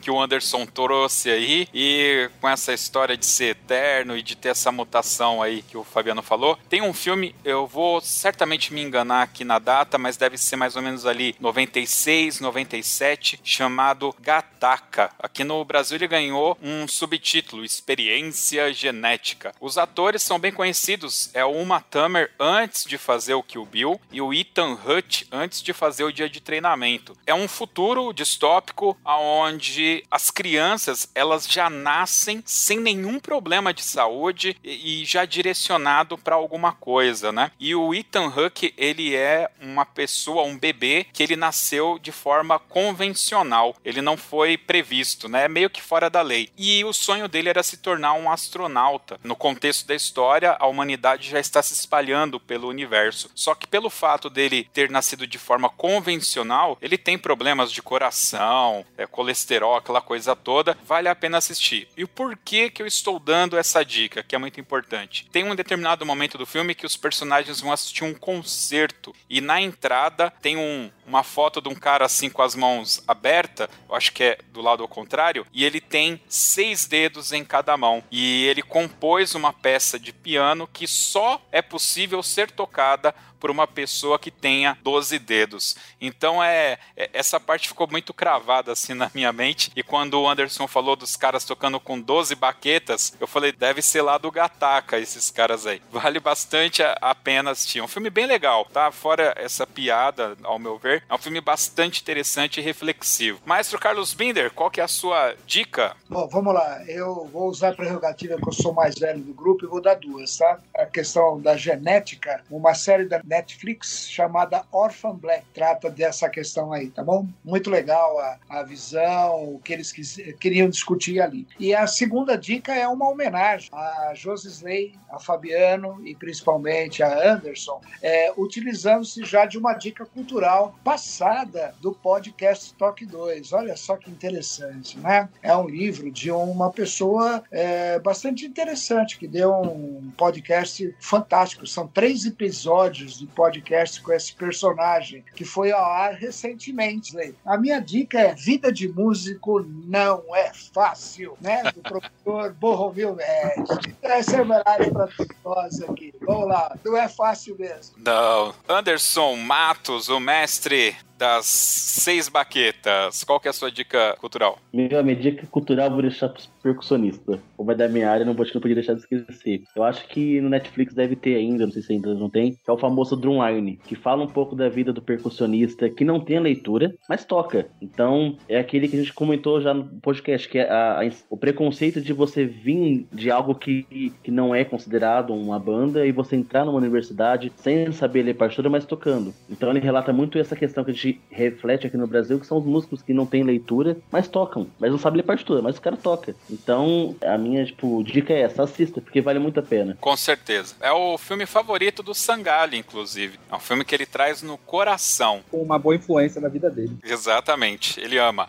Muito bem, é isso aí. Vamos agora então para a Desdica, para você não perder o seu tempo. Olha que legal. Então a gente vai te ajudar a não perder tempo com as nossas é, dicas ao contrário aqui, a nossa desdica. Fabiano, você tem uma aí na mão, uma boa desdica? Eu tenho uma desdica dupla, que vale para dois. É um, um filme e uma série, tem o mesmo título, chamado O Destino de Júpiter.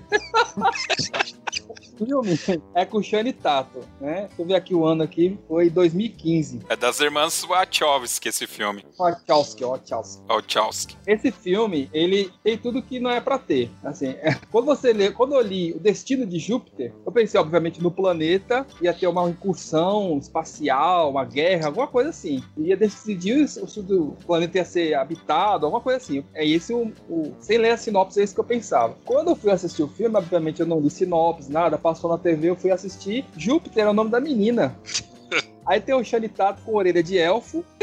Cara, é uma, ó, não vale a pena, tá bom, gente? Não gaste seu tempo. Eu assisti 10 minutos, Fabiano. Na hora que ele olhou de lado e eu vi a orelha de elfo, eu desliguei. Tem coisa assim que, assim como a gente fala às vezes pra assistir o Sharknado, você dá risada, né? Esse, é, se você quer dar risada, tem umas coisas, agora tem coisa dentro que com raiva. E a outra Beleza. que liga, que é o Destino de Júpiter também, é a série, que recentemente a Netflix lançou, né? Que tem o mesmo nome. Ela é baseada num quadrinho, né? De um grande, de um grande escritor. Mas, cara, eu assisti, não dá, velho. É muito forçado, sabe? Porque eles estão eles querendo fazer uma vibe de tipo The Boys, que tá na moda, né? E outras séries desse estilo, assim, super-heróis. Só que o, o, o, elenco não foi bem escolhido. A história até é legal, é interessante, que ela é baseada num, num HQ, o cara tem um roteiro. Mas só começa pelo cara que é, é o, o plástico do Superman, vamos dizer assim. Cara, colocaram uma peruca horrível no cara. Você viu? cara, cabelo branco. Cara, parece aquelas perucas de bruxa do Halloween, tá ligado? E não cola, velho, não cola, não, não, não. Não, não perca os tempos, gente. Não perca tempo, porque esse destino de Júpiter, realmente, deixa Júpiter quieto lá no lugar dele, com as duas dele. Fecha mais com Júpiter, pelo amor de Deus. Beleza. Cara, eu vou também dar uma dica aqui da Netflix, que é o seguinte: tem um, um conceito bom e o cara vai e faz um filme merda. É o Awake. É um filme original da Netflix, que basicamente é o seguinte: rola uma parada no mundo um pulso eletromagnético que para todas as máquinas, né? E as pessoas passam a não dormir. Então isso, cara, pensa na, na história que isso dá, as discussões que isso pode ser criado. Cara, é horrível. Eles não conseguiram. Começa a rolar umas paradas que nem Sharknado faria é péssimo. É, é, simples assim, galera. Não assista. Não, não vai perder o seu tempo com isso. Beleza? Então vamos lá, Maestro Carlos Winder, qual a sua desdica? Olha, a desdica ou desdica, como você disse, vai em sua homenagem, Josley, na sua área de informática. E para te irritar é onde você vai perder tempo, né? Então a desdica é para não perder tempo, para mim é para perder tempo. Windows 10. Oh, maravilha, que coisa linda! vamos que vamos! Revoltado aí. Revoltado com o Windows 10. É, eu, também, eu também tive esse problema. É, eu tava fazendo aí uma digitação de uma peça de 299 compassos, e aí deu um pauzinho aqui no Windows 10. Legal pra caramba. E a Anta não salvou antes, entendeu? Tá tudo certo. Não, tá ótimo. Mas você sabe que assim, o pior do Windows é o Windows Vista, né? É tão ruim que teve uma, uma série que o robô tá lá desmontando uma bomba, né? E o robô trava. E aí o cara fala assim: travou, o robô travou. Que, que sistema operacional é? Aí o cara fala: é o Windows Vista. Aí ele morremos. Morremos, porque ferrou. Mas tá certo. Anderson Matos, qual que é a sua desdica? Não, essa desdica você me pegou, porque, como eu te falei, eu não tô tendo tempo pra nada. Eu tô focado em composição, em pedido. Então essa eu vou ficar te devendo. Muito bem, pessoal. Vamos agora para o Toca na Pista.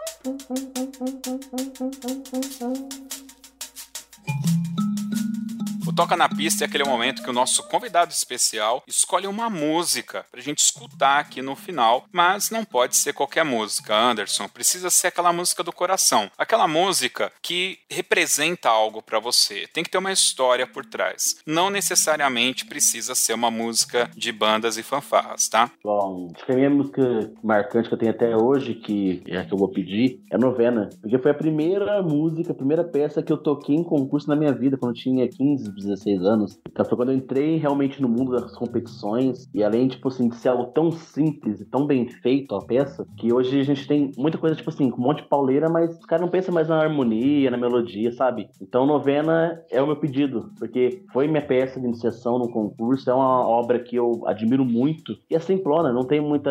é aquele famoso pão com ovo e tá ótimo. Muito bem, é a minha peça top, é o, o concurso, né? não tem nem primeiro, ela é o concurso, aí vem as outras, né? Fala Blue Reed. Blue Reed também. É o Cavaleiro. É o Cavaleiro, é verdade. Oh, vocês estão indo fundo no meu coração. Opa! Vamos lá.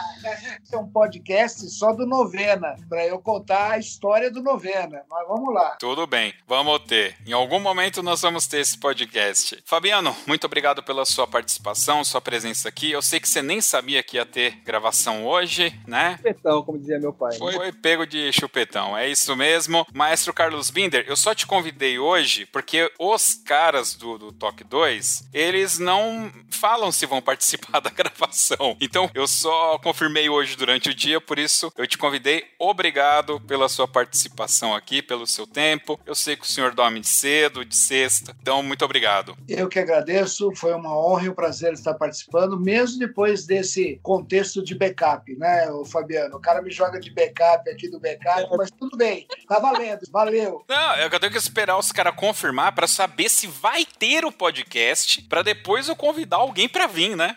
Esse é o problema. Muito bem. Anderson Matos, muito obrigado, cara, pela sua participação, por ter dedicado aqui um tempo com a gente, abrindo aí um pedaço pequeno da sua história. E eu rogo aí que você entre para esse hall dos grandes compositores. E só vou te pedir para não esquecer da gente, meros mortais, meros instaladores de Windows 10, tá bom? E que você possa voltar aqui no Talk 2 futuramente. Para você ouvinte, o nosso muito obrigado se você chegou até aqui. Acesse nosso site, o toque2.com.br. Tem muito conteúdo lá que você com certeza precisa ver. E para ouvir este e outros podcasts, procure nas plataformas digitais como Spotify, Deezer e tem alguma coisa até lá no YouTube. Beleza? É isso aí. Vamos agora para o novena de James Swearingen e até o próximo Toque 2 Podcast. Valeu, obrigado. Tchau, tchau.